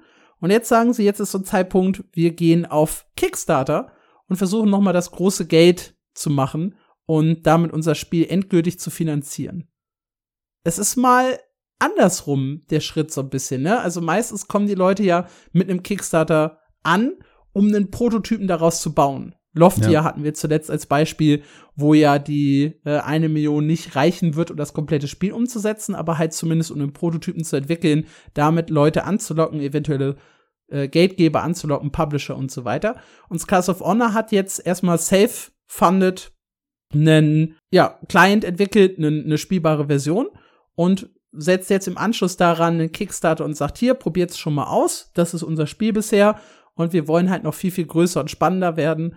Und wenn ihr das geil findet, dann unterstützt uns doch auf Kickstarter. Ich finde das eine smarte Idee. Und auch, dass du als Kickstarter dann den Benefit hast, wenn ich jetzt backe, ich kann halt sofort spielen. Klar, es ist super, super giga-early, aber ich habe was Spielbares in der Hand. Ich investiere noch nicht in gar nichts, was ich vielleicht erst irgendwie in 3 Jahren mal kurz antesten kann. Die sind ja auch schon über Jahre dabei. Ich glaube, die erste News habe ich 2019 oder 20 geschrieben. Du hast irgendwann 2021 schon drüber geschrieben. Ich habe es 2022 schon gespielt. Also, da ist auf jeden Fall Progress zu sehen, was sehr schön ist. Ich kann mich erinnern, ich hatte damals über den, ich glaube, einen der ersten Alpha-Tests geschrieben, wo sie noch nichts hatten, außer rumlaufen und Chat. Und da haben sie sich aber schon total drüber gefreut. Fand ich auch total sympathisch. Da habe ich sogar reingespielt. Also ich durfte das nicht erzählen, da lag eine NDA drauf. Aber ich denke mal, das ist jetzt zumindest insoweit hinfällig, dass ich sagen kann, das war sehr, sehr süß gemacht. Du konntest halt einen Charakter auf der Allianz und auf der Horde-Seite erstellen, was in diesem Fall aber nur bedeutete, am oberen Ende des Gebietes oder am unteren Ende des Gebietes. Ja. Und dann haben sie in der Mitte so ein kleines Jumping-Puzzle gebastelt, weil es ja noch keine Mobs gab, die du bekämpfen konntest, wo du dann einfach nur über Wolken gesprungen bist die ganze Zeit. Teilweise halt mit unterschiedlich großen Abständen, weswegen man dann auch runtergefallen ist, wenn man nicht aufgepasst hat. Und ist dann einfach gesprungen, bis man irgendwo ganz oben war. Und da konnte man sich runterstürzen in den Tod. Das war der gesamte erste Pre-Alpha-Test. Aber schön. Ich meine, wenigstens haben sie ein kurzes Jumping-Puzzle gebaut. Ja, auch ein Spiel, dem ich zumindest von den Menschen dahinterher eigentlich Erfolg gönne. Sehr, sehr nett. Wir haben auch sehr, sehr viel so privat in Discord hin und her geschrieben. Und das war schön. Fühlte sich gut an. Ich bin gespannt. Glaub halt auch nicht, dass das ein Mega-Hit wird, weil die Leute werden halt immer dann beim Original WoW oder bei Final Fantasy bleiben. Aber so ein ja, kleiner Contender dahinter, so ein modernes Rift vielleicht, das ist eigentlich ganz schön. Tut dem Genre, glaube ich, auch ganz gut. Wird halt nicht super groß, aber wenn du halt, weiß ich nicht, 500 oder 1000 aktive Spieler hast in einem kleinen Game, das sich gut finanziert, why not? Ja, go for it. Solange es sich selbst trägt und die Leute ein bisschen davon leben können, warum nicht? Apropos WoW-Klone, herzlich willkommen bei Terraceland, dem chinesischen Tencent-WoW, das wir ja schon häufiger besprochen haben hier und wo es auch eine Trailer-Reaction von uns drauf gab, ne? Ja. Auf YouTube, wenn ihr da nachschauen möchtet. Sie haben jetzt angekündigt, dass sie für November den nächsten Beta-Test planen und ein paar Änderungen vorgenommen haben. Und zwar wollen sie dieses schwächere Attribut der Klassen, also jede Klasse hat quasi zwei Rollen, die sie so ein bisschen einnehmen kann, zwei Skilltrees, die man verfolgen kann, die schwächere Variante ein bisschen pushen, weil es oftmals nur in eine Richtung ging, wie der Charakter gespielt wurde in den Tests. Und sie haben gleichzeitig ein paar Änderungen vorgenommen, weil sie das Gefühl hatten, ihre Dungeons und Raids waren zu schwer für die Spieler. Und sie haben jetzt schon in den Raids zwei Difficulty Levels, also zwei unterschiedliche Schwierigkeitsgrade, und beide waren zu schwer. Deshalb führen sie jetzt einen dritten Modus ein für Spieler, die halt nicht so gut sind. Ein Easy Mode, um da schon mal die Frage der Woche vorwegzunehmen, so ein kleines bisschen. Auch hier ja, haben sie gesagt, wir wollen den Leuten ja auch die Möglichkeit geben, gerade auch in einem Test den Raid auszuprobieren. Und deshalb, ja, gibt's halt einen Modus für First-Time-Player. Da soll es, heißt es, simpler Battle-Strategies geben und die HP- und Damage-Values werden decreased von den Mobs. Ich sag da jetzt gar nicht so viel zu, weil das würde ja von unserer Frage der Woche ein bisschen was vorwegnehmen. Aber schön, dass es da was Neues gibt. Ja, ansonsten bringen sie ein neues Matching-System für 5 Spieler-Dungeons. Ich schätze mal, das wird ein klassisches LFG-Tool, das es halt vorher nicht gegeben hat. Das heißt, hier kommt man dann auch schneller in die Dungeons rein. Und dann haben sie noch ein bisschen an den Rewards rumgebastelt. Unter anderem neue Waffen, Mount und Kostümskins ins Spiel gebracht, damit die Leute ein bisschen was zu tun haben in der Beta. Dann gab es noch ein paar spezifische Balance-Änderungen, die sie aufgelistet haben, die, glaube ich, für uns nicht so spannend sind. Was sie aber auch gesagt haben, sie wollen in den kommenden Wochen ein kleines Update bringen, welches neuen Raid, eine neue spielbare Klasse und mehr Gameplay-Elemente ins Spiel bringt. Was da genau hintersteckt. In die Beta, ja. Wow, das ist ein großer Patch. Ich schätze mal, wobei es ist ja in China auch immer noch nicht offiziell erschienen. Da ist es, glaube ich, nur in dem 24/7-Test derzeit. Aber ja, sie haben das Ziel, haben sie auch gesagt, ein Quartalspatch zu bringen. Ähnlich wie jetzt New World, Guild Wars 2, auch so ein bisschen ESO. Das setzt sich so durch, ein Patch pro Quartal. Ja. Unter dem auch größere Änderungen drin sind. Und das ist eben in diesem Fall, ich meine, die Klasse haben sie schon immer drin gehabt. Da war schon immer so ein Fragezeichen dran. Also nicht komplett überraschend, dass da irgendwann eine neue Klasse kommt. Aber Raid und mehr Gameplay-Elemente klingt auf jeden Fall gut. Ja, krass. Und das schon vor Release eine neue Klasse. Das finde ich schön. Ja, also Tencent, wenn sie dann halt wirklich mal irgendwann mit einer 24/7-Version rauskommen, glaube ich, hauen da echt ein richtig gutes Spiel raus. Es muss nicht das perfekte PC-MMORPG werden, aber ich glaube, dass das halt wirklich das beste Mobile-MMORPG wird. Einfach, weil es ohne Autoplay, mit hartem Fokus auf Dungeon und Raids. Ich glaube, das sind halt zwei sehr gute Voraussetzungen, dass die Leute halt mobile anfangen, vielleicht auf den PC wechseln, umgekehrt PC-Spiele auch ein bisschen auf mobile das Ganze zocken. Das ist so ein bisschen das Spiel, von dem ich immer gehofft habe, dass es irgendwann kommt. Eine saubere Mobile-Version mit einem guten PC-MMORPG dahinter. Ja, ich denke auch, dass Tencent da einen guten Riecher hatte. Wenn sie es so rauskriegen, wie es momentan aussieht, denke ich auch, dass das ziemlich einschlagen kann. Ja, und die letzte News der Reihe dreht sich um Havenhold. Das ist ein neues MMORPG, das, so habe ich es in meiner News genannt, ein wenig nach dem ursprünglichen New World klingt. Wer sich noch daran erinnert, New World war ursprünglich ein Survival-Game mit Hardcore-Fokus auf Kämpfe um Festungen und Territorialkriege, aber nicht so wie jetzt instanziert, sondern tatsächlich Kämpfe in der offenen Welt, wo man zu bestimmten Uhrzeiten Festungen herausfordern konnte, die Leute in den Festungen auch selber diese bauen konnten, Belagerungswaffen platzieren konnten, Fallen platzieren konnten. Das heißt nicht diese Standardbelagerung, sondern alles sollte sich so ein bisschen einzigartig spielen. Und genau das macht jetzt Havenhold, die nämlich auch gesagt haben, hey, wir haben hier eine offene Welt und die sieht von der Map her, habe ich sofort gedacht, das sieht eigentlich schon fast nach New World aus. Ja, die Farben Rot, Blau und Gelb für die Fraktionen, die das so ein bisschen kontrollieren, dann sind das halt, ja, kleine Gebiete mit halt diesem einen Festungspunkt drin, um den man kämpfen kann, was halt in diesem Fall so ein bisschen die Siedlung ist jetzt. Und da habe ich sofort gedacht, hey, das sieht aus wie New World. Liest sich auch so ein bisschen so, wenn man sich die Features anschaut. Man hat einen Charakter, mit dem kann man in Dungeons kämpfen, man kann Puzzle und Rätsel lösen und man soll spezielle Quests erledigen können, um die Fähigkeiten aufzuleveln. Action-Kampfsystem mit Blocken als zentrales Element und Kombos mit anderen Spielern. Und wie gesagt, das große Kernfeature: in der offenen Welt kann man einen Siedlungspunkt erobern, um diesen herum dann in einem bestimmten Kreis eine eigene Festung bauen, alles selber platzieren, muss dann halt logischerweise auch alle Materialien sammeln und farmen, sich die Festung so bauen, wie man möchte. Und dann stellt man eine Uhrzeit ein, zu der man angegriffen werden kann. Und wenn eine andere Fraktion oder Gilde dich angreifen möchte, dann kann sie es halt machen. Eben zu der Uhrzeit. Das Ding ist allerdings, das ist so ein bisschen, es liest sich zumindest so Open-End. Das heißt, die Schlacht geht so lange, bis eine Seite wirklich kaputt ist. Was, da steht, auch mehrere Stunden dauern kann. Nice. Ja, das sind so die Kernelemente von Havenhold. Das Spiel wurde übrigens ursprünglich mal als Starkeepers angekündigt. Und hatte da noch so ein bisschen eher eine Walheim-Ausrichtung. Jetzt kriegt's halt, hört sich's halt so ein bisschen nach dem alten New World an. Spannend sind die Leute dahinter. Das ist ein chinesisches Studio. Allerdings mit einem großen Fokus auf den westlichen Markt. Also die sprechen alle Englisch. Die waren auf der Gamescom auch vor Ort und haben da schon mal das Ganze so ein bisschen vorgestellt. Nicht logischerweise in der Entertainment Area. Sonst hätte man das mitbekommen. Der bekannteste Entwickler von denen ist, glaube ich, Footman Liu.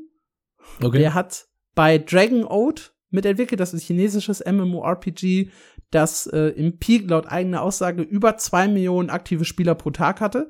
Also kein kleines Spiel. Mhm. Und ansonsten die Gebrüder Wang, die zuvor bei Leo Technologies beziehungsweise als Analysten bei anderen Firmen gearbeitet haben. Und die drei haben das zusammen gegründet, haben sich noch ein paar andere MMO-Entwickler ins Boot geholt und wollen damit Havenhold umsetzen.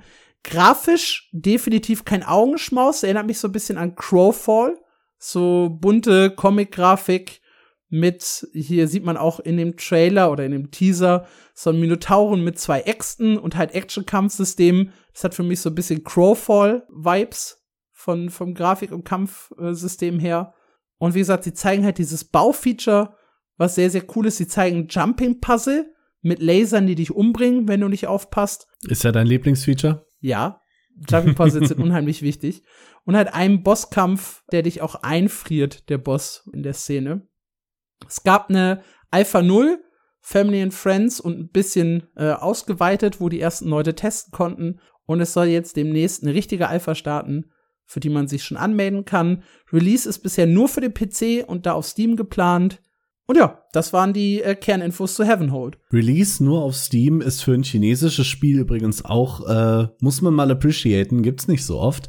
Und ich finde die Idee großartig, weil ich war, ich befürchte fast, einer der wenigen Fans von dem ursprünglichen New World. Ich fand die Idee cool und ich fand's auch immer ein bisschen schade, dass sie dann so komplett die Richtung gewechselt haben, wenn ich's auch verstehen kann. Wollte aber das alte New World immer sehr gerne spielen oder das, was es irgendwann mal hätte werden sollen. Und deswegen freue ich mich tatsächlich drüber, dass jemand hingeht und das aufgreift und sagt, okay, wir probieren das, wir haben jetzt nicht den riesen Scope von einem Amazon, wir müssen kein Quadra-A-Spiel erschaffen, was dann eh nicht klappt. Ja, ich find's gut. Ich hab da, glaube ich, Spaß dran. Ich will's auf jeden Fall ausprobieren. Ich mag halt wirklich diese Festungsbauelemente. diese Vorstellung, mit einer Gilde zusammen so ein riesiges Ding zu zimmern, aus Wänden mit Belagerungswaffen drauf. Du hast auch so Kanonentürme und eine Balliste zur Verteidigung, die du aufstellen kannst, Fallen, die du in der Festung an strategischen Punkten platzieren kannst. Ich mag, das ist ja eigentlich das, was ich am WVW mag. So eine wirklich strategische Schlacht um eine Festung. Ja. Meine bis heute absolute Lieblingsanekdote ist wirklich, wie wir in der Beta im WVW unten in den ewigen Schlachtfeldern, wie heißt denn der Turm unten rechts bei der Fraktion? Oh, keine Ahnung. Irgendwas mit Q, glaube ich. Das haben wir auf jeden Fall belagert aus der Mine heraus, die da unten ist. Und dadurch, dass da halt diese Mine war, die wir kontrolliert haben, hatten wir da ja ein Vorratslager, wo immer wieder was respawned ist. Und haben uns dann da drin verschanzt mit ein paar Pfeilwegen. Und haben dann da drin auch Katapulte gebaut, um von da aus auf die Festung, auf diesen Turm zu schießen und den einzureißen. Und wir waren halt nur so, ich würde sagen, 20 gegen 20, was das Ganze halt sehr strategisch gemacht hat. Du konntest halt nicht irgendwie die andere Gruppe einfach überrennen. Und wir haben dann über Stunden diese Festung kaputt geballert, mehrere Löcher reingeschossen, sodass die auch nicht wussten, durch welchen Eingang wir irgendwann durchpushen. Und während die immer mal wieder rausgepusht sind in uns rein und wir die halt mit Pfeilwegen zerstört haben. Und das war halt so ein langer Stellungskampf, der richtig Spaß gemacht hat, bis wir am Ende dann den Turm erobert haben, um dann uns, glaube ich, auszuloggen, weil wir alle platt waren im Kopf nach irgendwie 3 Stunden Belagerung von einem Turm oder so. Aber das war eine super geile Erfahrung und hat richtig viel Spaß gemacht. Es ist halt super langweilig, wenn ich mit einem riesigen Zerg durch die Gegend ziehe und einfach alles platt mache. Ich mag's halt, wenn es so ein bisschen strategischer ist. Ich glaube, da kommt ihnen auch sehr zum Gute, dass sie mal aus dieser Walheim-Richtung kommen, weil das spricht dafür, dass sie ein sehr durchdachtes Bausystem haben, was auch einfach zu bedienen ist und trotzdem vermutlich viele Möglichkeiten hat. Also das kann wirklich Spaß machen, glaube ich. Ja, ich hoffe es. Wir behalten es auf jeden Fall im Blick. Havenhold, falls ihr das noch nicht gehört habt, da gibt es eine Steam-Seite zu oder ihr lest halt meinen Artikel auf mein MMO. Kommen wir zur Story der Woche. Die ist relativ schnell erzählt. Ich finde sie aber trotzdem schön. Und zwar geht es um den Spieler Aggravating Shower. Der hat einen Thread im Reddit geteilt mit einem Screenshot und einer sehr, sehr spannenden Geschichte. Im Oktober 2020 war er in einem Raid in Oldschool RuneScape unterwegs. Ich glaube, damals gab es nur einen. Inzwischen sind es, glaube ich, 3. Chambers of Xeric heißt das Ganze. Und in RuneScape kannst du halt, da gibt's keinen automatischen Gruppenfinder oder sowas. Die haben sich über Discord gefunden, über den Server We Do Raids. Und da gilt halt die Regel, alles, was einem einzelnen Spieler droppt und mindestens so viel einbringt, dass halt jeder Spieler in der Gruppe 1 Million Gold rausbringen würde. Mhm. Das wird am Ende fair durch die Gruppe geteilt beim Verkauf. Klingt ordentlich, ja. Richtig. Die 3 Spieler waren zu dritt sie unterwegs. Der eine Raid-Ersteller hat halt die Gruppe gesucht im Discord. Dann ist unser Reddit-Nutzer reingejoint und der ominöse Betrüger Kimberly. Und Kimberly bekam dann nämlich den Coveted Twisted Bow gedroppt. Und das war zu dem Zeitpunkt eine der wertvollsten Waffen überhaupt und ist selbst heute noch 1,5 Milliarden Gold wert. Und wir haben gerade, wir erinnern uns, alles, was 1 Million pro Spieler einbringt, wird geteilt. Hier wären das ja durch 3 geteilt, auch ganz, ganz entspannte, ja, fast 500 Millionen für jeden gewesen. Big Numbers auf jeden Fall. Ja, aber Kimberly hat nicht geteilt, sondern ist dann halt einfach nach dem Bosskampf gegangen, auf Nimmerwiedersehen, und hat weitere Nachfragen ignoriert. Wie es der Zufall aber so will, trafen sich Kimberly und Aggravating Shower noch am selben Abend im PvP und haben sich auf die Mütze gegeben. Und unser Reddit-Ersteller hat Kimberly getötet und bekam als Drop einen Long Bone. Das ist ein totaler random Drop, den auch irgendwie normale Monster fallen lassen können. Allerdings hat er diesen Long Bone aufgehoben und eine ganz besondere Beziehung angefangen zu diesem Knochen aufzubauen. Denn er wollte sich immer daran erinnern, dass er hier Überreste von seinem, neuen Erzfeind gesammelt hat. Und hat dann stets über 3 Jahre verteilt, weil ist ja jetzt 3 Jahre her, Oktober 2020, darauf geachtet, dass er bei keinem anderen Mob einen Longbone lootet, weil wenn er das tun würde, hätte er 2 davon und er wüsste nie, welcher von den beiden, wenn er den Stapel dann teilt, wirklich von seinem Erzfeind kam. Deswegen hat er den Drop immer liegen lassen, damit es da ja zu keiner Vermischung kommt. Und ja, hat also eine sehr, sehr besondere Beziehung zu Knochen aufgebaut, hat auch seine gesamte Blogliste gelöscht und nur Kimberly draufgepackt, weil die Person hat sich schon umbenannt, den Charakter. Und er wollte halt immer wissen, wie der Charakter gerade heißt, falls sie sich doch noch mal begegnen. Oh Gott.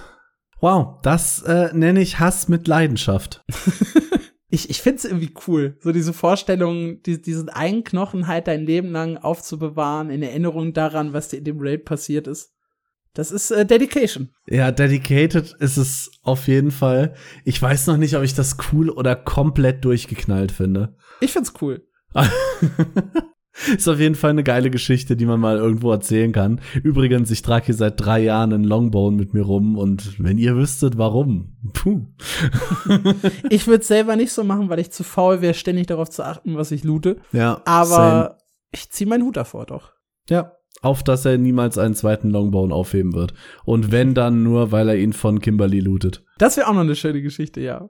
Ja, ich dachte erst, ich habe mir die Geschichte ja vorher nicht angeguckt. Ich dachte, wir nehmen jetzt irgendwie so einen krassen Twist. Und er hat ihn jetzt 3 Jahre lang gejagt und mittlerweile 250 Longbones von Kimberly angerauft oder sowas.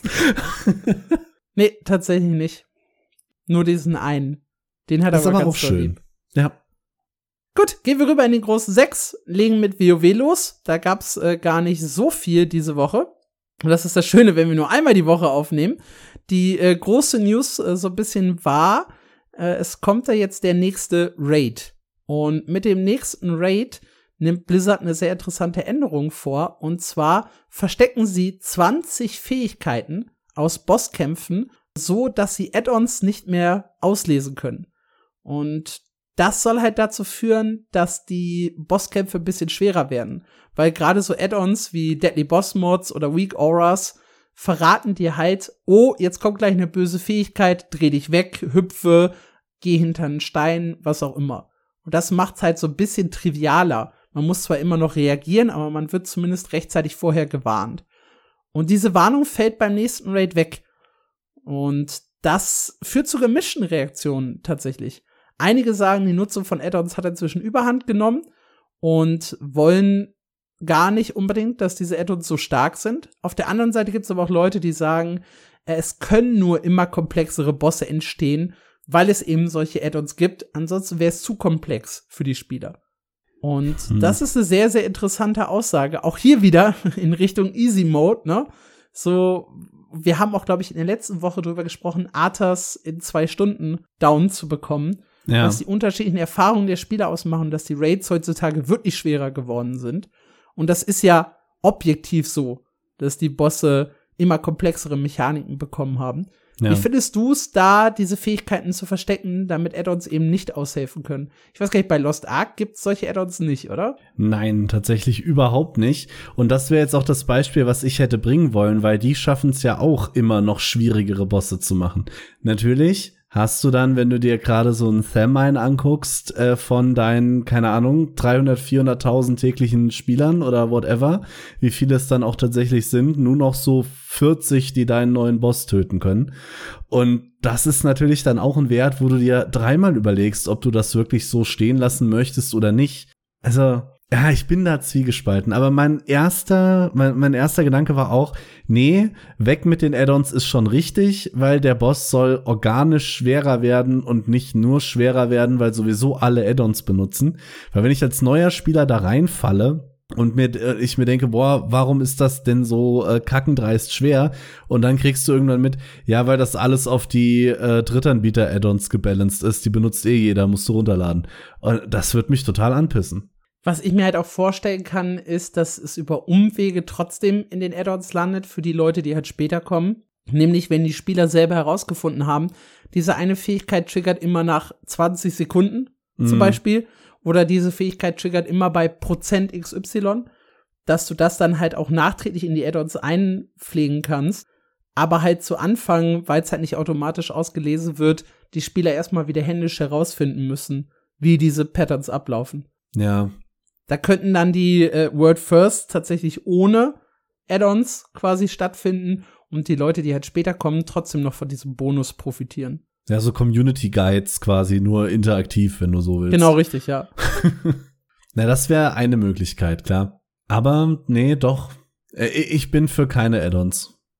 Da ich noch nie, also lange nicht in WoW geradet habe, halte ich mich mal da zurück, was meine Meinung angeht. Ich weiß halt, dass wir damals HC Firelands, ich hab's ja erzählt, auch mit Add-ons gearbeitet haben und mir das Tool auch sehr, sehr viele Dinge gesagt hat, die ich tun muss, was angenehm war, was das sehr, sehr erleichtert hat. Ich weiß nicht, ich rate halt, glaube ich, zu wenig, um da eine Meinung zu haben, die irgendwie relevant ist. Grundsätzlich finde ich es aber cool, dass sie es reduzieren, glaube ich, so aus dem Bauch heraus. Ja, ich finde halt, ich habe es eben schon mal erwähnt, aber um das jetzt auf einen Punkt runterzubrechen, du darfst halt nicht zu dem Punkt kommen, wo du als Entwickler um Drittanbieter Add-ons drumherum balancen musst. Und ich finde, da musst du dann irgendwo eingreifen. Finde ich richtig an der Stelle. Ja, die zweite WoW-News dreht sich so ein bisschen um den Xbox-Kauf von Activision Blizzard King. Da gab's nämlich den lieben Phil Spencer, den Chef von Xbox, der in einem Podcast darüber gesprochen hat, was das jetzt alles so bedeutet, der Kauf, und was so die nächsten Schritte sind. Und da hat er unter anderem gesagt, als erstes will ich Zeit mit den Teams verbringen, denn ich glaube, dass ein Team, das an etwas arbeitet, das nicht ihrer Leidenschaft entspricht, nicht zu den besten Ergebnissen führt. Wir haben es bei Redfall gesehen. Punkt, ja. Brutaler Punkt, wenn man bedenkt, dass das ja auch Teil von Microsoft ist inzwischen. Mhm. Aber ja, er hat auch gesagt, er hat auch ein bisschen über alte Franchises gesprochen und meinte, dass wenn sie ein altes Franchise zurückholen, dann halt mit allem, was sie haben, mit einem motivierten Team, mit ganz viel Monetarisierungspower und nicht nur dafür, um finanziellen Gewinn zu erwirtschaften oder eine PR-Aktion draus zu machen, sondern wirklich, weil wir dieses Franchise weitertreiben wollen. Es gibt ja noch ganz viele Leute, die auf ein neues Warcraft hoffen oder Guitar auf Hero. Starcraft. Guitar Hero! Wo fällt das zu Blizzard und Activision? Doch, Activision? Ist das Activision? Ich meine, Guitar Hero gehört Activision. Und Phil Spencer hatte mal irgendwo erwähnt, dass er die Reihe vermisst, weil er die früher auch sehr gerne gespielt hat. Und seitdem klammer ich mich an diesen Strohhalm. Ich hätte da so Bock drauf. Ja, also der Punkt ist halt, was halt viele ja so ein bisschen daraus schließen. So ein Warcraft 3 Reforged würde halt unter Phil Spencer nicht passieren. Ja. Und er will halt die Teams in die Richtung pushen, Spiele zu entwickeln, nicht nur um der Monetarisierung willen, sondern weil die halt wirklich dahinter stehen. Und Corton hatte das getitelt mit Xbox-Chef sagt all das, was Blizzard-Fans jetzt hören wollen. Das fand ich sehr, sehr passend. Er hat halt im Prinzip nichts gesagt, ne? Es ist halt vor allem Marketing-Sprech. Aber trotzdem machen genau diese kleinen Aussagen wirklich Hoffnung auf so eine kleine Trendwende bei Blizzard. Vor allem machen die halt Hoffnung, weil das ein Phil Spencer sagt. Dieser Typ ist ja so absolut hyped in der Community. Ja, ich hoffe, es ist mehr als nur Marketing-Sprech, weil sonst wird Phil Spencer der nächste Todd Howard. Ja, und ich hoffe auf Guitar Hero. Das muss ich so stehen lassen. Ich hoffe auf StarCraft tatsächlich. Ich hätte mal wieder Lust auf eins. War mir immer zu schnell. Dann Warcraft 4. Können wir uns darauf einigen? Ja, Warcraft 4 wäre geil. Bin ich dabei. Was haben wir bei Lost Ark? Ja, bei Lost Ark haben wir gerade noch eine News reinbekommen, während wir hier aufnehmen, schönerweise. Nämlich über den Patch am 25. Oktober. Da merkt der aufmerksame Lost Ark-Spieler schon, Moment, warum denn? Es ist doch gar kein Monat rum. Richtig, der Oktober-Patch war zweigeteilt. Nämlich das große Rework der wöchentlichen und täglichen Aufgaben hat wohl noch ein bisschen Zeit gedauert. Und dieser Patch kommt jetzt am 25. beziehungsweise für euch kam am 25.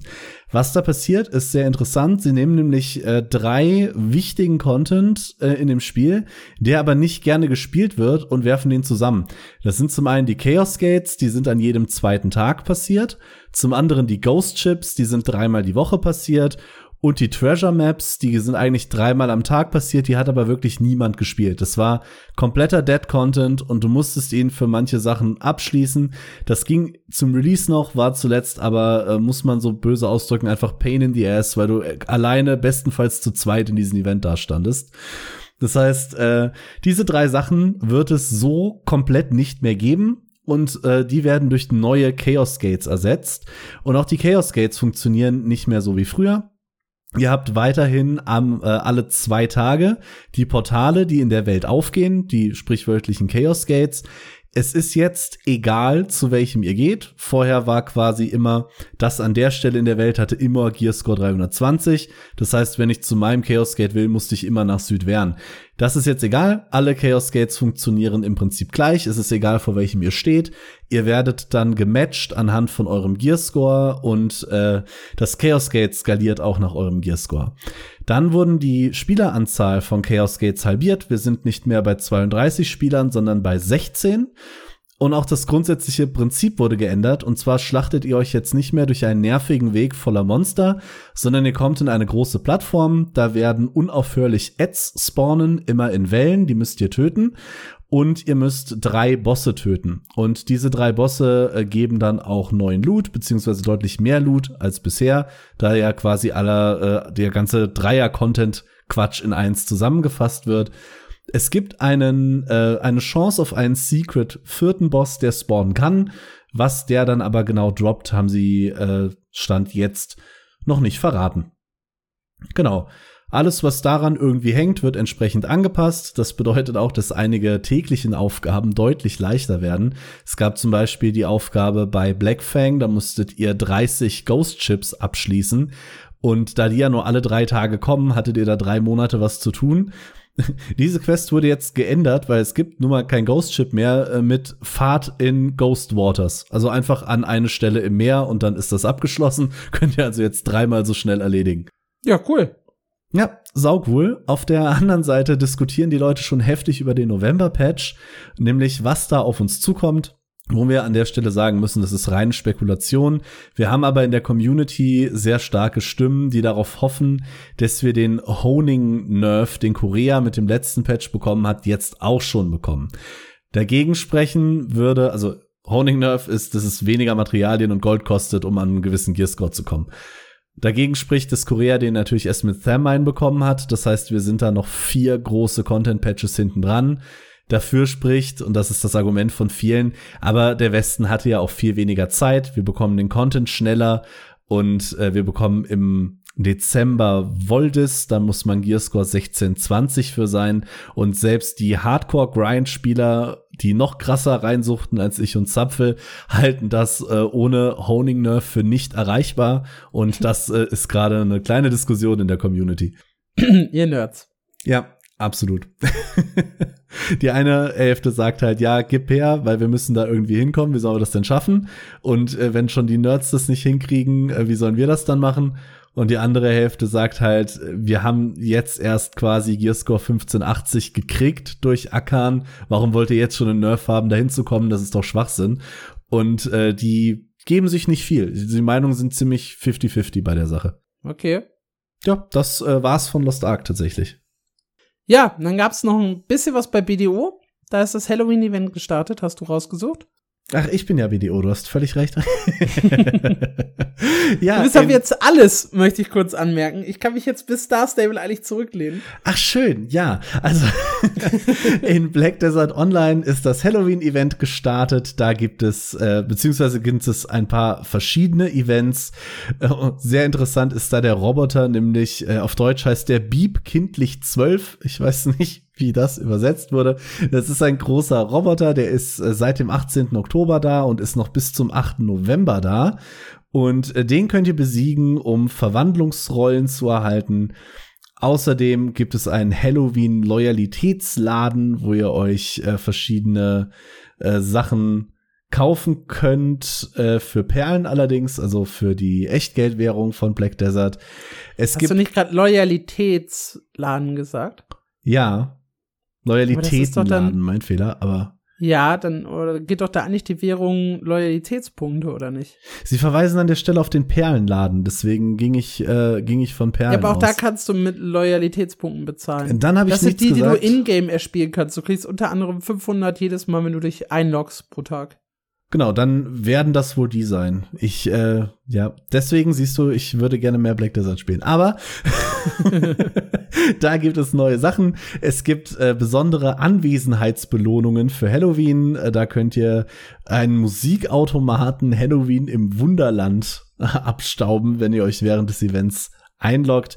Und noch ein paar andere kleine, ich würde mal sagen, Schnickschnacks. Ihr kriegt auch ganz, ganz viele Belohnungen, wenn ihr die aktuellen Promo-Codes eingebt. Ich habe die auf mein MMO heute Morgen aktualisiert, deswegen könnt ihr da gerne reingucken. Da sind Crownstones und ein paar Halloween-Sachen und ein Haufen Vikes-Schrei und Co. dabei. Also das lohnt sich, die gerade jetzt alle einzulösen. Ich glaube, das sind aktuell 6 Stück, die aktiv sind. Wow. Dann schreiben sie noch, haltet täglich einen 10-Stunden-Buff vom mysteriösen Schauplatz. Ich habe nur leider keine Ahnung, was das ist. Klingt aber gut. Es wird ja auch leider nicht weiter erklärt, aber 10 Stunden mysteriöser Schauplatz, ihr wisst Bescheid. Dann gab's auch bei Black Desert eine interessante Community-Diskussion.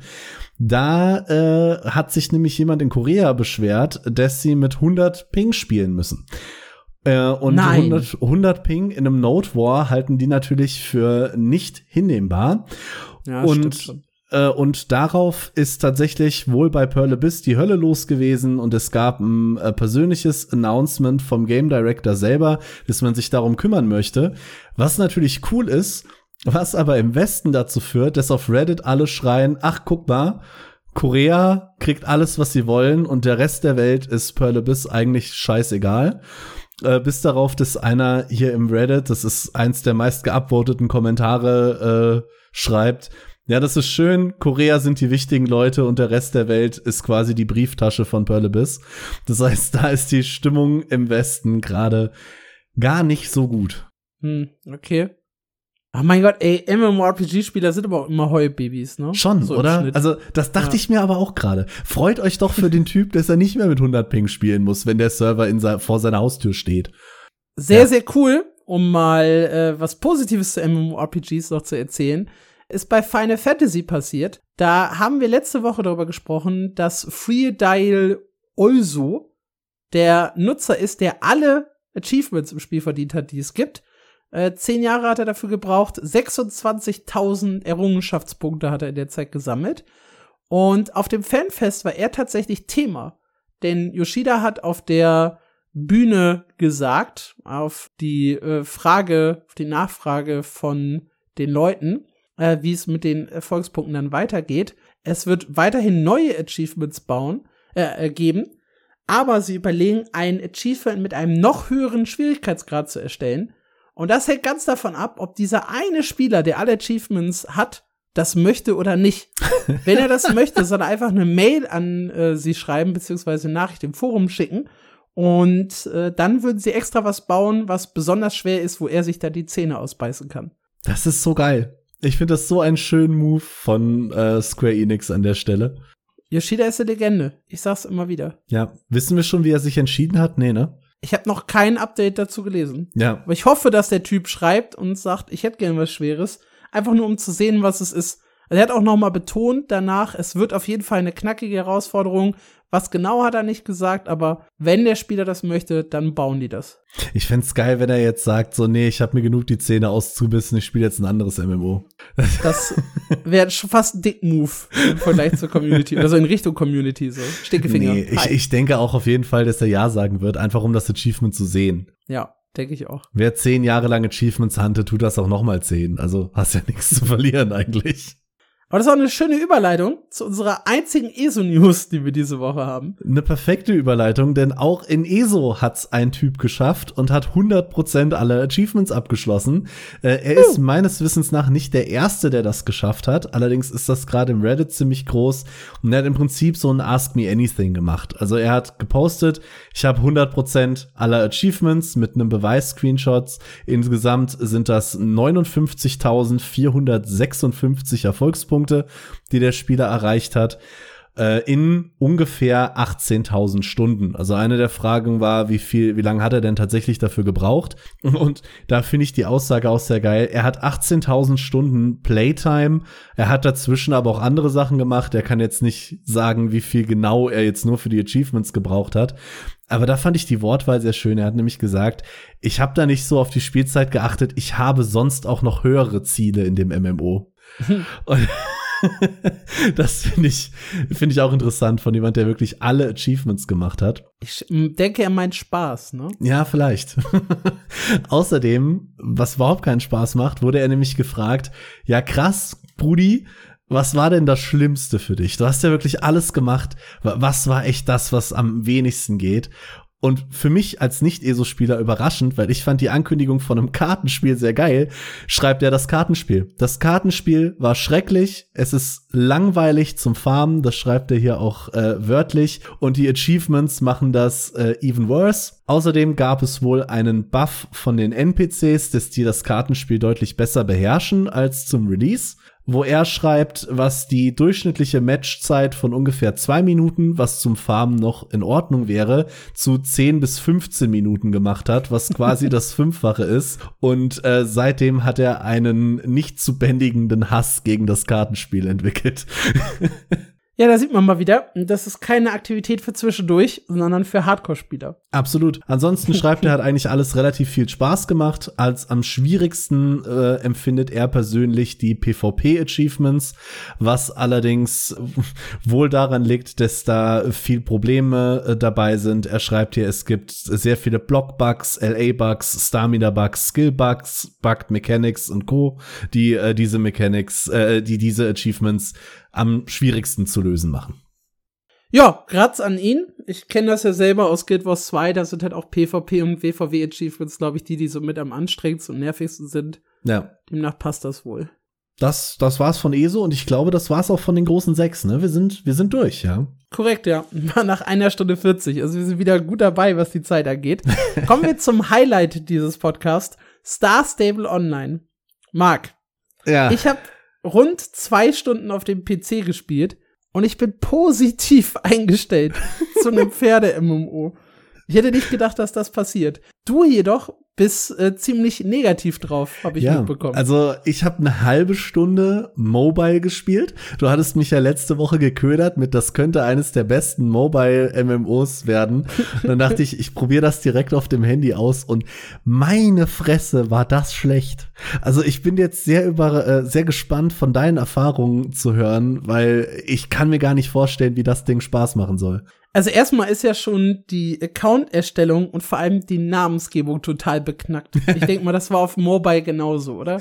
Also du meinst, dass du dir keinen Namen aussuchen kannst, also schon aussuchen, aber keinen frei eintippen kannst, sondern du hast so vorgefertigte Namen, von denen du dir dann einen aussuchen kannst? Ja, ganz schlimm. Du hast einen Vornamen und einen Nachnamen und für das Pferd baust du dir auch einen Namen aus 2 Wortstücken zusammen. Ja. Meine heißt Rune Shelter, mein Pferd. Ich habe so da auf Random gedrückt, bis es halbwegs vernünftig klang. Also, du hast, genau, keine freie Namenswahl, sondern du hast halt wirklich aber auch tausende Dinge zur Auswahl. Du scrollst dir da einen Wolf. Ich weiß gar nicht, wie hast du das gemacht? Ich habe irgendwas angeklickt. Ich weiß auch gar nicht, wie mein Pferd heißt, bin ich ehrlich. Hey, das wird dir doch die ganze Zeit im Spiel gesagt. Achte auf deinen Rune Shelter.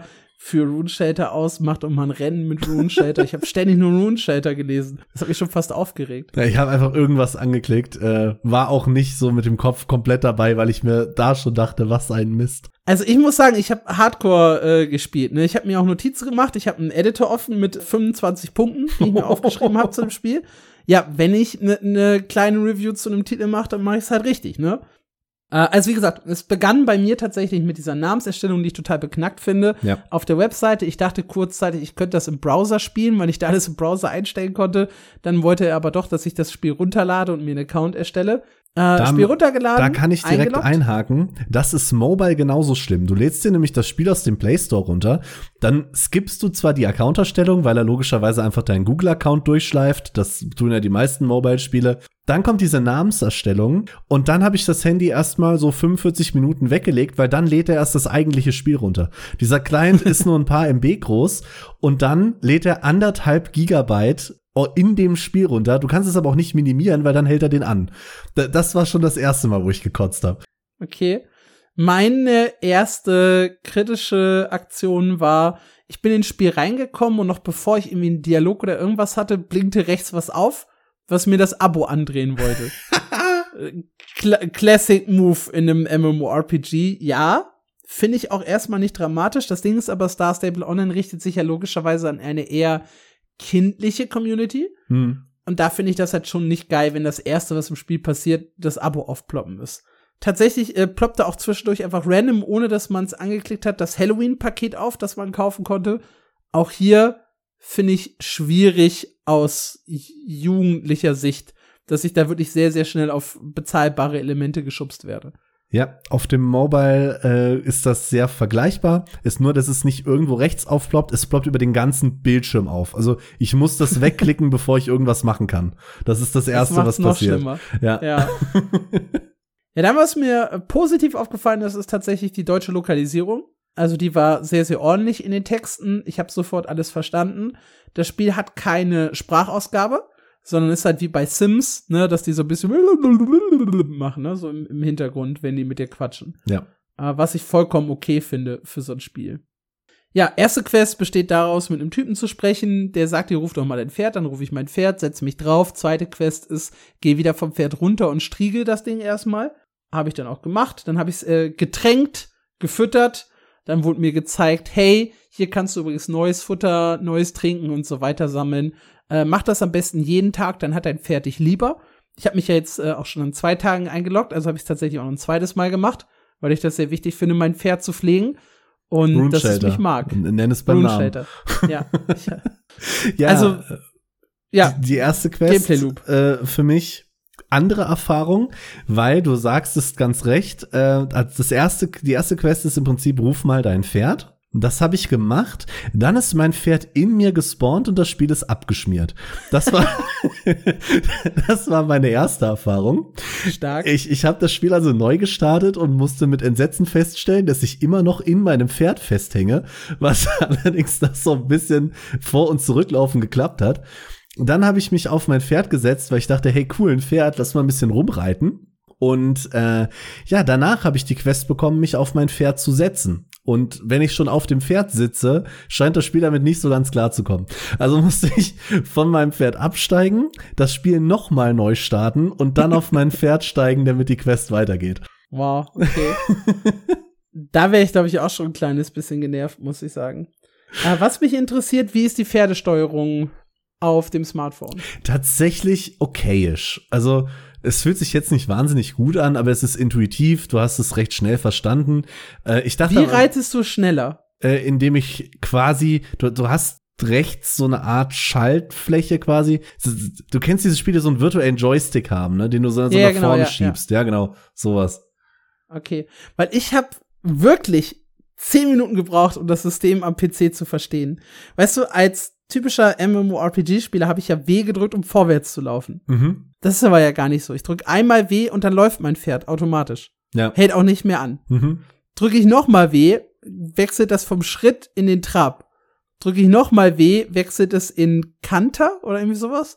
Drücke ich noch mal W in Galopp und noch mal W in schnellen Galopp, den ich erst später freischalte. Aber erst als ich das freigeschaltet habe, habe ich so richtig begriffen, wie das funktioniert. Ich habe also die ganze Zeit die W-Taste gedrückt und mich gefragt, meine Güte, ist das langsam? Hab dann die W-Taste kurz losgelassen, ohne es mitzukriegen. Hab dann nochmal W gedrückt und lief plötzlich schneller und war so, hä, wieso laufe ich denn jetzt schneller? Hab dann irgendwie aus Versehen wieder die W-Taste losgelassen oder nicht feste genug gedrückt, hab dann nochmal W gedrückt und lief noch schneller. Dann dachte ich, weißt du was, das könnte Doppeltap sein. Ich Doppeltap die W-Taste und laufe wieder langsam, weil ich über das schnelle Galopp hinaus bin, wieder zurück in den Schritt. Und dachte ich mir, hä? Irgendwas machst du doch falsch. Und hab wirklich 5 oder 10 Minuten gebraucht, um zu realisieren, wie tatsächlich die Steuerung von dem Pferd ist. Es ist einmal W drücken, es läuft im Schritt tatsächlich los und dann läuft's von alleine, bis ich S drücke. S schalte ich quasi den Gang wieder runter, W schalte ich den Gang von dem Pferd immer höher. So. Das hat bei mir gedauert. Macht mich auch nicht stolz, dass das so lange gedauert hat. Ich kann dich aber beruhigen. Ich wiederum habe ein paar Minuten gebraucht, um zu verstehen, wie ich rückwärts reiten kann. Das ist nämlich auch gar nicht so einfach. Du musst nämlich auf beiden Seiten von dem Bildschirm quasi einmal zurückwischen. Das hat mir aber zumindest, oder ich habe das Tutorial geskippt. Du kannst bei den rückwärts reiten? Ja, ja, tatsächlich. Oh, mindblown. Ich habe nicht mitbekommen, dass du rückwärts reiten kannst. Ja, frag mal den Star Stable Pro. Nee, das habe ich noch herausgefunden. Dann bin ich ein bisschen im Kreis geritten. Und dann, genau, dann wollte ich das mit dem Heu machen, was du eben schon erwähnt hast, nach dem Striegeln. Und da ist das Spiel noch mal abgestürzt und dann hatte ich keinen Bock mehr. Das war meine Star Stable Experience. Du hast ja nicht mal das erste Reitrennen gemacht. Nein. Also, was ist denn los mit dir? Also, ganz ehrlich, ich hab's probiert. Das Spiel wollte nicht, dass ich das Reitrennen mache. Okay, das heißt, du hast eigentlich gar nichts von dem Spiel gesehen. Ich als professioneller Pferdeliebhaber habe, ich glaube, inzwischen 2 Dutzend Rennen gemacht, wie es sich gehört. Also ich bin richtig drin in Star Stable und muss sagen, das macht eigentlich relativ viel Spaß. Also du kommst, nachdem du dein Pferd dann halt gestriegelt hast und so weiter, gefüttert und so, kannst du dann rausreiten aus diesem Hof, wo es so losgeht. Du stehst auf so einem kleinen Innenhof, da ist dann ein Tor nach draußen und dann kannst du so ein bisschen in die auf den Reiterhof rausreiten. Da sind dann draußen noch irgendwie 3, 4 Gebäude, stehen ein paar NPCs rum und dann hast du hinten eine Koppel, wo du so ein kleines Rennen aufgebaut hast. Das ist dein Trainingsrennen, sprichst mit dem NPC, kriegst die kleine Quest, dass du hier ein Rennen rennen sollst, zack, einmal rumgelaufen, fertig. Da wusste ich übrigens noch nicht, wie ich schneller laufe. Das heißt, ich habe das Ganze im Schritt aus Versehen zwischendurch im Trab gemacht und habe mich gewundert, warum meine Zeit so kacke ist und dachte, irgendwie muss ich doch schneller werden können. Du bist quasi um dein Leben spaziert. Richtig. Hab dann aber realisiert, holy shit, du musst nur W drücken und hab die Quest einfach nochmal wiederholt und hab das Anfängerrennen ein 2. Mal gemacht. Einfach nur, um meine Zeit zu toppen. Das war mir wichtig. Dann ging's halt weiter. Und dann schicken dich, du bist ja auf dem Hof der Moorlands. Und dann schicken die dich zu den Bobcats. Das sind so ein bisschen die professionellen Stallwirte da vor Ort. Die führen dich dann in die größeren Rennen ein. Dann lernst du halt springen über Hindernisse. Du lernst einen Hindernisparcours zu laufen. Und du kriegst deinen ersten Ausritt, wo du dann ja auch quasi immer durch so Tore durchlaufen musst. Einen Weg entlang, einmal quer durch die Pampa und zurück. Du bekommst aber auch kleinere Nebenquests, zum Beispiel eine Aufgabe, wo du was unterwegs im Reiten einsammeln musst, wo du Lampen aktivieren musst. Logischerweise immer mal wieder Quests, wo du Rennen laufen musst. Und du hast relativ viel zu tun. Irgendwann hat dein Pferd dann auch noch mal den Wunsch, dass du es halt ein bisschen lieb hast, noch mal fütterst, noch mal striegelst und ein bisschen Wasser rein, weil das hatte ja auch viel zu tun an dem Tag. Und du bekommst dann auch tatsächlich, ich glaube schon bei dem 3. oder 4. Rennen, dann einen Hinweis, wie schnell du wirklich warst. Also eine Gold-, Silber- oder Bronzemedaille. Und ich bin ja auch bei den Abenteuern in Guild Wars 2 so ein bisschen angefuchst, immer überall Gold machen zu wollen. Und hab dann auch angefangen, in Star Stable überall Gold zu holen, ne? Logisch. Meine Routen zu perfektionieren. Hab dann festgestellt, dass du noch schneller wirst. Also du hast Galopp und schneller Galopp und dann kommt noch sehr schneller Galopp. Und ich glaube, da kommt noch was. Ich glaube, da kommt noch eine Stufe mehr. Weil bei dem einen Rennen habe ich es auf Teufel komm raus nicht geschafft, die Goldmedaille zu holen. Da muss noch eine Stufe drüber kommen. Und du levelst halt dein Pferd auch mit der Zeit und hast einen Skilltree. Am Anfang kannst du immer nur eine Sache skillen, später kommen aber auch Auswahl dazu, also wo du dann eine Wahl aus 2 oder 3 Sachen hast, um dann halt eine Entscheidung zu treffen, in welche Richtung du dein Pferd entwickelst. Ich weiß, ich habe mir jetzt nicht durchgelesen, in welche Richtung es tatsächlich geht, weiß ich nicht, vielleicht eher Sprinter, eher Springer oder so, aber du kannst dein Pferd richtig weiterentwickeln anhand des Skilltrees. Okay, und das ist tiefer, als ich angenommen hatte. Ja, ich war auch total begeistert. Da waren ein paar Cutscenes, die cool aussahen. Manche waren auch totaler Mumpitz. Und das hat mich ein bisschen aufgeregt, weil du kannst Cutscenes nicht skippen. In der einen Quest zum Beispiel sollst du halt ein Rennen laufen und da kommt eine Cutscene, die dir die Rennstrecke zeigt. Aber das Problem ist, der zoomt nur einmal bis zur Mitte der Rennstrecke ran und das war's. Und dann geht die Cutscene aus. Das heißt, du siehst nicht die ganze Strecke, die du laufen musst. Du musstest es dir aber trotzdem komplett angucken. Das hat mir null geholfen, diese Cutscene. Ganz weird. Dann jedes Mal, wenn du zu einem noch nicht bekannten Quest-NPC gehst, zoomt das Spiel auch einmal zu diesem NPC hin. Aber der zoomt einfach von einem bestimmten Punkt, nicht von dem, wo du stehst, aus auf den NPC drauf. Das heißt, du hast trotzdem keine Ahnung, wo der steht. Also zumindest nicht, wenn du nicht intensiv die Welt studiert hast. Das ist ein bisschen weird. Grafisch, muss ich sagen, war ich auch etwas enttäuscht. Ja. Also Textur am Boden, alles platt, überhaupt kein 3D-Gefühl irgendwie. Gras sieht ganz schlimm aus. Mein Lieblings-Clipping-Fehler ist die Bürste. Die habe ich in der Hand und dann habe ich das Pferd damit gestriegelt. Und als ich dann aus dem Pferdemenü raus bin, hatte ich diese Bürste immer noch in der Hand. Die war die ganze Zeit an meiner Hand, auch beim Reiten und so. Das Ding ist, wenn du nicht auf deinem Pferd sitzt, hat mein Charakter eine Idle-Animation, bei der er sich so durch die Haare streift. Das Problem ist, die Bürste geht aber nicht mit der Idle-Animation mit, sondern die Bürste bleibt da, wo die Hand ursprünglich gewesen ist. Das heißt, du lässt die Bürste los, sie schwebt, du gehst durch die Hand und schnappst sie dir dann quasi wieder. So sieht das aus. Großartig. Das ist ein bisschen weird. Mein liebster Clipping-Fehler, ich weiß nicht, ob der dir am PC auch passiert, vermutlich nicht. Aber ich habe oft beim Reiten aus Versehen irgendwie gewischt und dann ist die Kamera so in meinen Charakter reingerutscht. Weißt du, wenn du da so halb transparent durchgucken kannst. Das ist ständig passiert. Aber ich muss sagen, ich bin relativ angetan. Also ich habe jetzt auch, während ich drüber rede, noch mal Bock gehabt, Star Stable anzuschmeißen und noch ein paar Rennen zu laufen. Die PC-Version ist auf jeden Fall keine komplette Katastrophe. Ja, das klingt nach einer schönen Erfahrung. Vielleicht probiere ich es am PC auch noch mal. Machst du nicht. Wir beide wissen es. Nee, wahrscheinlich nicht, ganz ehrlich. Lügt die Zuhörer nicht. Ganz ehrlich, es ist ein Pferdespiel. Nee, werde ich nicht. Aber ich habe es Mobile probiert, Mobile-Version. An der Stelle nicht unbedingt empfehlenswert, würde ich behaupten. Also ich habe wirklich kein sehr, sehr altes Handy. Ich habe ein OnePlus 8 Pro. Es lag nicht an meinem Handy, dass das Spiel dauernd abgeschmiert ist. Und Werbung ballert es dir halt wirklich auch Fullscreen in die Fresse. Weiß ich nicht. Finde ich halt auch echt nicht okay. Also das ist so mein größtes Manko zusammen mit der Grafik. Also ich verzeihe dem Spiel Clipping-Fehler. Ich verzeihe dem Spiel so einige Sachen. Aber ich finde halt bei einem Spiel, das sich ja ganz offensichtlich an eine junge Zielgruppe richtet, nicht okay, dass die halt so hart auf die Monetarisierung schielen. Ja. Ja, das war unsere kleine Review zu Star Stable Online, falls ihr da Lust drauf habt. Das geht auch schon quasi so ein bisschen über in das, was spielst du so, weil außer New World, TFT, ein bisschen LOL. Ich muss mich ja auf den Webedia-Clash vorbereiten. Wir spielen ja firmenintern gegeneinander. Also außer LOL, TFT, New World und ein bisschen Star Stable Online ist diese Woche nicht viel bei mir passiert. Und das ärgert mich, weil eigentlich wollte ich ja Guild Wars 2 Halloween spielen. Ich habe aber nur einen einzigen Tag meine Dailies gemacht. Ich fühle mich auch ein bisschen schlecht, muss ich sagen. Mit Recht. Da kickt bei mir das FOMO. Die FOMO, die es in Guild Wars eigentlich gar nicht geben sollte. Richtig. Großartig. Nee, bei mir hat die FOMO wie immer komplett durchgekickt. Ich habe viel Lost Ark gespielt. Ich habe viel League Worlds geguckt. Das ja, absolut. Ist jetzt noch nicht selber gespielt, aber da ist ein großer Klotz meiner Zeit für draufgegangen, bin ich ehrlich. Ich bin sehr invested. Ich habe mir sogar League of Legends wieder runtergeladen. Ich kam noch nicht dazu, eine Runde zu spielen, aber tatsächlich durch die Worlds habe ich Bock drauf. Wenn ihr nur vielleicht ein bisschen LoL-Fans seid und nicht so richtig wisst, ist das was für mich oder nicht, schaut das Match zwischen G2 und die Weibu, stimmt. Weibu, ja. Schaut das Match, ihr findet das auf YouTube.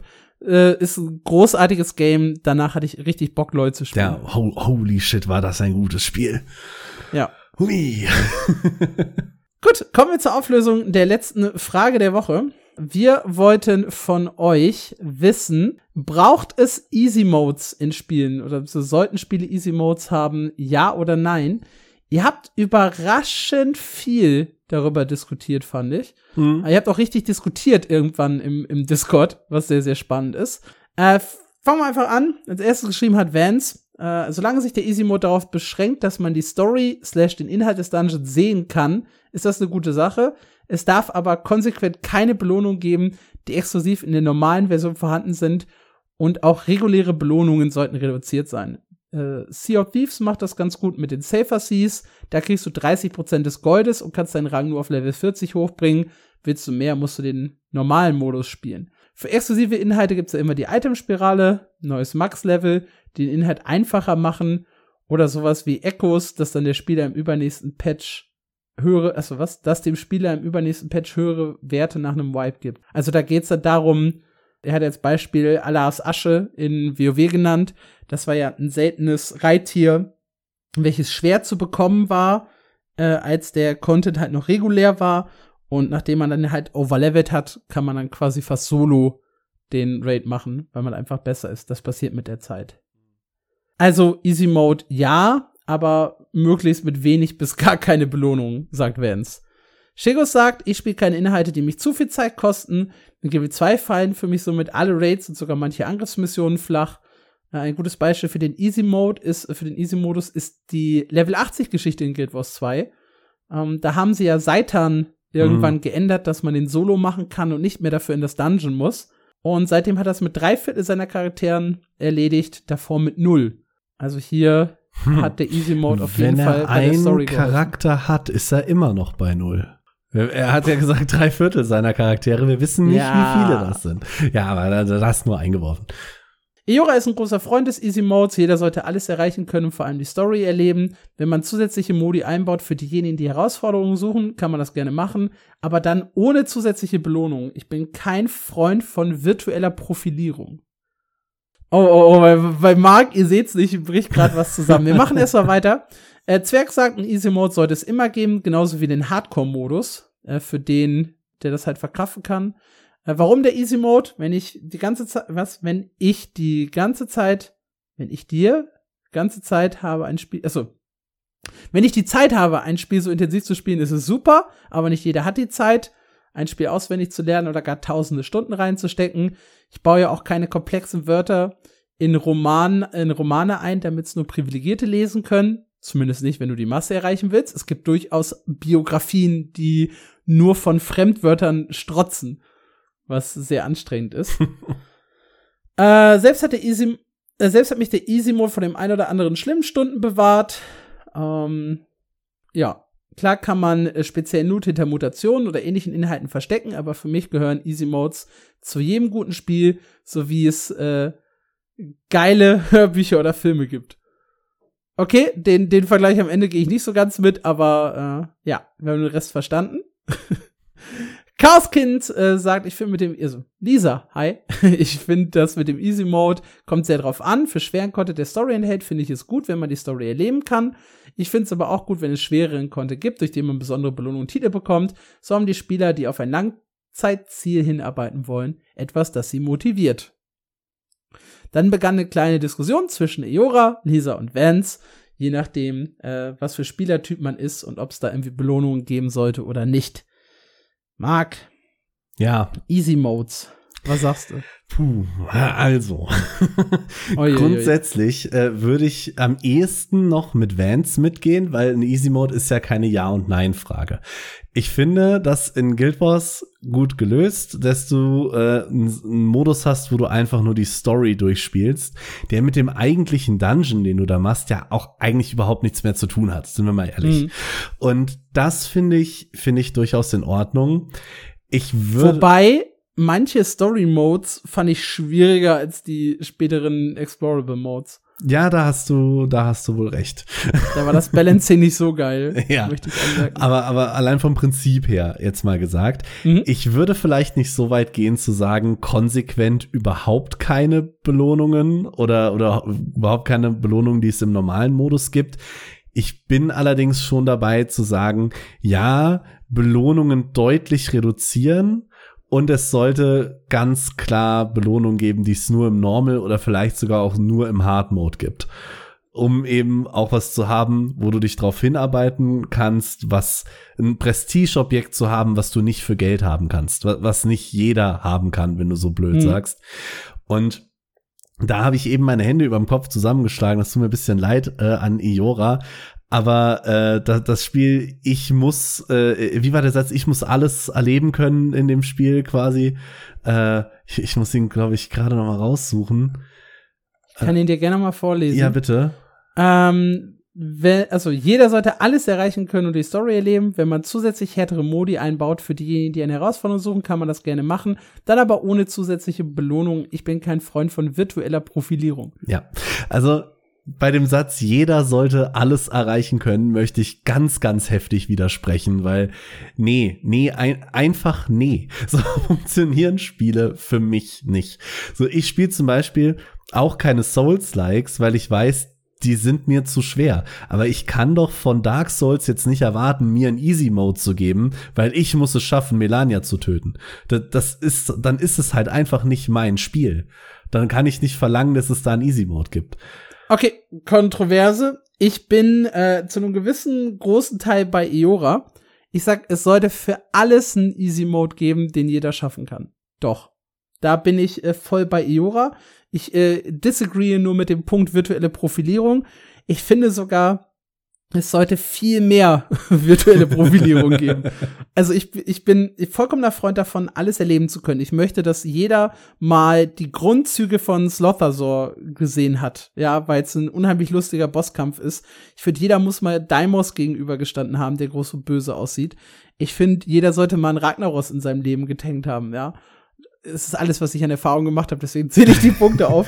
Ich möchte da noch kurz einwerfen. Nein, okay. Du darfst jetzt noch nicht einwerfen. Ich bin noch bei meinem Punkt. Jeder sollte das mal erlebt haben, in einem Easy-Mode mit runtergebrochenen Mechaniken und ohne halt zu lange dafür grinden oder farmen zu müssen.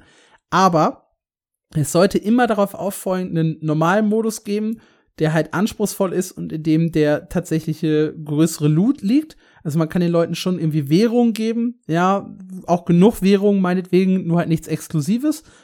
Und man sollte dann Normal Mode bringen, wo dann so ein paar exklusivere Sachen drin sind. Und dann braucht eigentlich alles, was es im Spiel gibt, wirklich alles. Ich möchte auch in meiner normalen Story Challenge-Modes haben, die mich herausfordern und die mir dann besonders geile Sachen geben. Dass ich, weiß ich nicht, nur im Challenge-Mode jeden Boss als Miniatur bekommen kann und sagen kann, guck mal hier, wenn der Mini neben mir läuft, den habe ich umgeboxt, da bin ich stolz drauf, dass ich Doom CM gemacht habe. So, ne? Dass ich das halt zeigen kann. Ich möchte mehr Titel, ich möchte mehr Rüstung, ich möchte mehr Kladderadatsch. Ich möchte zeigen können, ich war der Geilste, weil ich hab's im CM geschafft. Der darf dann auch ruhig bockschwer bis zum geht nicht mehr sein, dass ich mir da monatelang die Zähne ausbeiße, vollkommen in Ordnung. Aber ich finde halt, jeder sollte alles einmal gesehen haben können. Ich will also beide Extreme. Ich will virtuelle Profilierung für Profis. Ich will aber auch einen Easy Mode für absolut jeden Menschen, der existiert, der da irgendwie zumindest, sag ich mal, 2 Stunden bereit ist zu investieren und 5, 6 Tries, um einen Slother-Sort zu legen, weil man halt die Mechaniken lernen muss. Ja, zu einem gewissen Teil gehe ich da sogar auch mit. Ich wollte eben ganz groß reinschreien, aber du hast dich dann schönerweise selber korrigiert. Jeder sollte alles erleben können, ist halt ungleich mit jeder sollte alles erreichen können. Ne? Also, wenn ich alles erreichen kann, dann kann ich auch jeden Titel mitnehmen, den ich haben will, weißt du? Ja, okay, nee, also Skins und Titel und sowas sollen schon voll hinter Hardcore-Modes gepackt werden, das ist schon richtig. Ja, aber auch schön, dass wir zwei da unterschiedliche Meinungen haben und es so viele unterschiedliche Meinungen in unserer Community gibt. Richtig gute Frage der Woche, müssen wir uns mal auch mal loben hier. Wir haben mal noch eine Antwort von Dennis, per Mail, die wollen wir nicht unterschlagen. Und zwar, Frage der Woche Nummer 21. Ich bin für einen Easy Mode oder die Möglichkeit, mir selber Content zu vereinfachen. Das fördert die Zugänglichkeit und für höhere Schwierigkeitsgrade kann man ja gerne neue Belohnungen einführen. WoW zum Beispiel vereinfacht Mechaniken im LFR schon sehr stark und führt mit mythisch hingegen neue ein. Dank des LFR-Tools konnte ich auch ohne feste Gruppe dabei sein und den Content genießen. So, da sind wir, halt, glaube ich, ziemlich einer Meinung, Dennis. Deswegen lese ich es erst jetzt vor. Jetzt kommt aber sogar was dein Teil gerade angeht. In Souls-Games nutze ich zum Beispiel gerne Magie, da dies viele Passagen einfach vereinfacht. Beziehungsweise mit dem Kamehameha kann ich Bosse in Elden Ring teilweise wegnuken. Ein herrlicher Spaß für Groß und Klein. Monster Hunter spiele ich auch auf Lanze, weil das hat den besten Schildblock im gesamten Spiel. Ich will keine Konter mit dem Langschwert verkacken oder im Fallschirm mit ausweichen müssen. Einfach Schild hoch, abwarten und dann geht's weiter. So.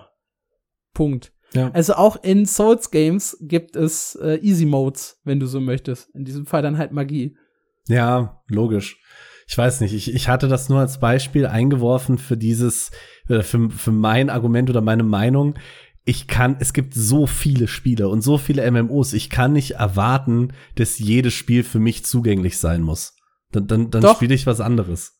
Nein, du musst auch aus Entwicklerperspektive, glaube ich, jedes Spiel so zugänglich wie möglich machen und gleichzeitig halt trotzdem die Hardcore-Community bedienen. Ja. Ich finde, Guild Wars 2 hat er halt sehr, sehr gute Ansätze gehabt, hat dann halt die Hardcore-Community am Ende verkackt. Sowohl im PvP als auch im WVW, als auch in den PvE-Inhalten. Da war so viel mehr drin, ArenaNet, wirklich. Ja. Aber für mich war das immer der beste Ansatz, den halt Guild Wars 2 gegangen ist. Story, Solo und ich kann halt alles machen, Gruppeninhalte mit verschiedenen Schwierigkeitsgraden beziehungsweise Challenge-Modes, wie sie es jetzt bei den Angriffsmissionen machen, Fraktale mit mehreren Schwierigkeitsstufen, Dungeons hast du ja vorhin angesprochen, war von der Idee her richtig. Ja, also ich habe immer das Gefühl, hätte man, weiß ich nicht, noch ein paar 100 Millionen mehr in Guild Wars 2 gesteckt, wäre es das perfekte MMO.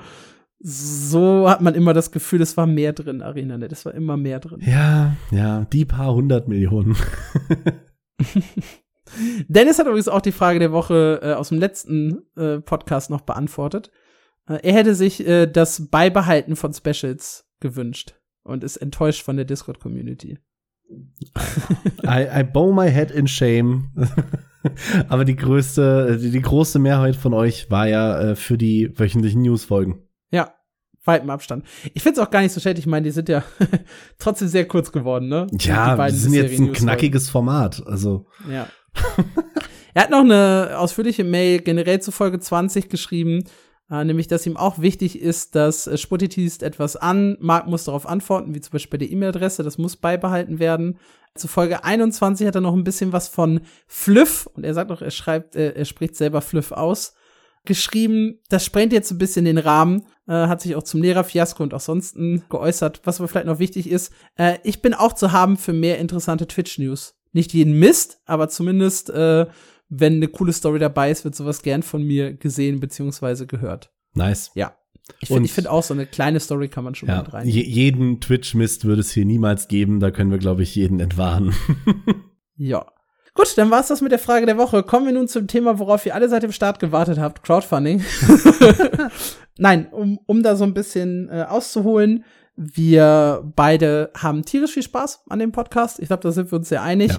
Und hätten halt auch Lust, da tatsächlich noch mehr zu machen. Das Ding ist halt, das ist ein ziemlicher Aufwand. Gerade wenn wir die Folgen jetzt hier 2 Stunden sprengen, dann sind das halt für uns zusammengerechnet 4 Stunden Aufnahme, plus jeder noch mal eine gute Stunde Vorbereitung, plus halt noch mal locker 2 Stunden Nachbereitung, hinten raus dann noch YouTube, Webseite und Co. zu pflegen, ein bisschen Social Media, ein bisschen Discord zu bespaßen und so weiter. Lange Rede, kurzer Sinn. Wir können halt nicht mehr als eine Folge die Woche produzieren. Stand jetzt einfach aus persönlicher, beruflicher Perspektive und so weiter. Allerdings haben ja viele von euch gesagt, so ein Special zwischendurch wäre ganz nice. Und wir haben auch die ein oder andere Special-Idee, die wir noch einbringen wollen. Und deshalb haben wir schon so ein bisschen drüber diskutiert, was wir halt machen könnten, um vielleicht doch noch mal irgendwann eine zweite Folge die Woche zu produzieren, was sich einige auch gewünscht haben. Und sind da zum Schluss gekommen, naja gut, wenn ich Arbeit reduzieren kann und Marc tatsächlich auch ein bisschen was von der ganzen Sache hat, dann können wir es ja mal versuchen, da was draus zu machen. Und unsere Idee ist jetzt einfach relativ simpel. Wir haben einen Patreon aufgesetzt, patreon.com/MMOnews. Relativ einfach, sich zu merken. Und da könnt ihr uns dann mit regelmäßigen monatlichen Abos unterstützen.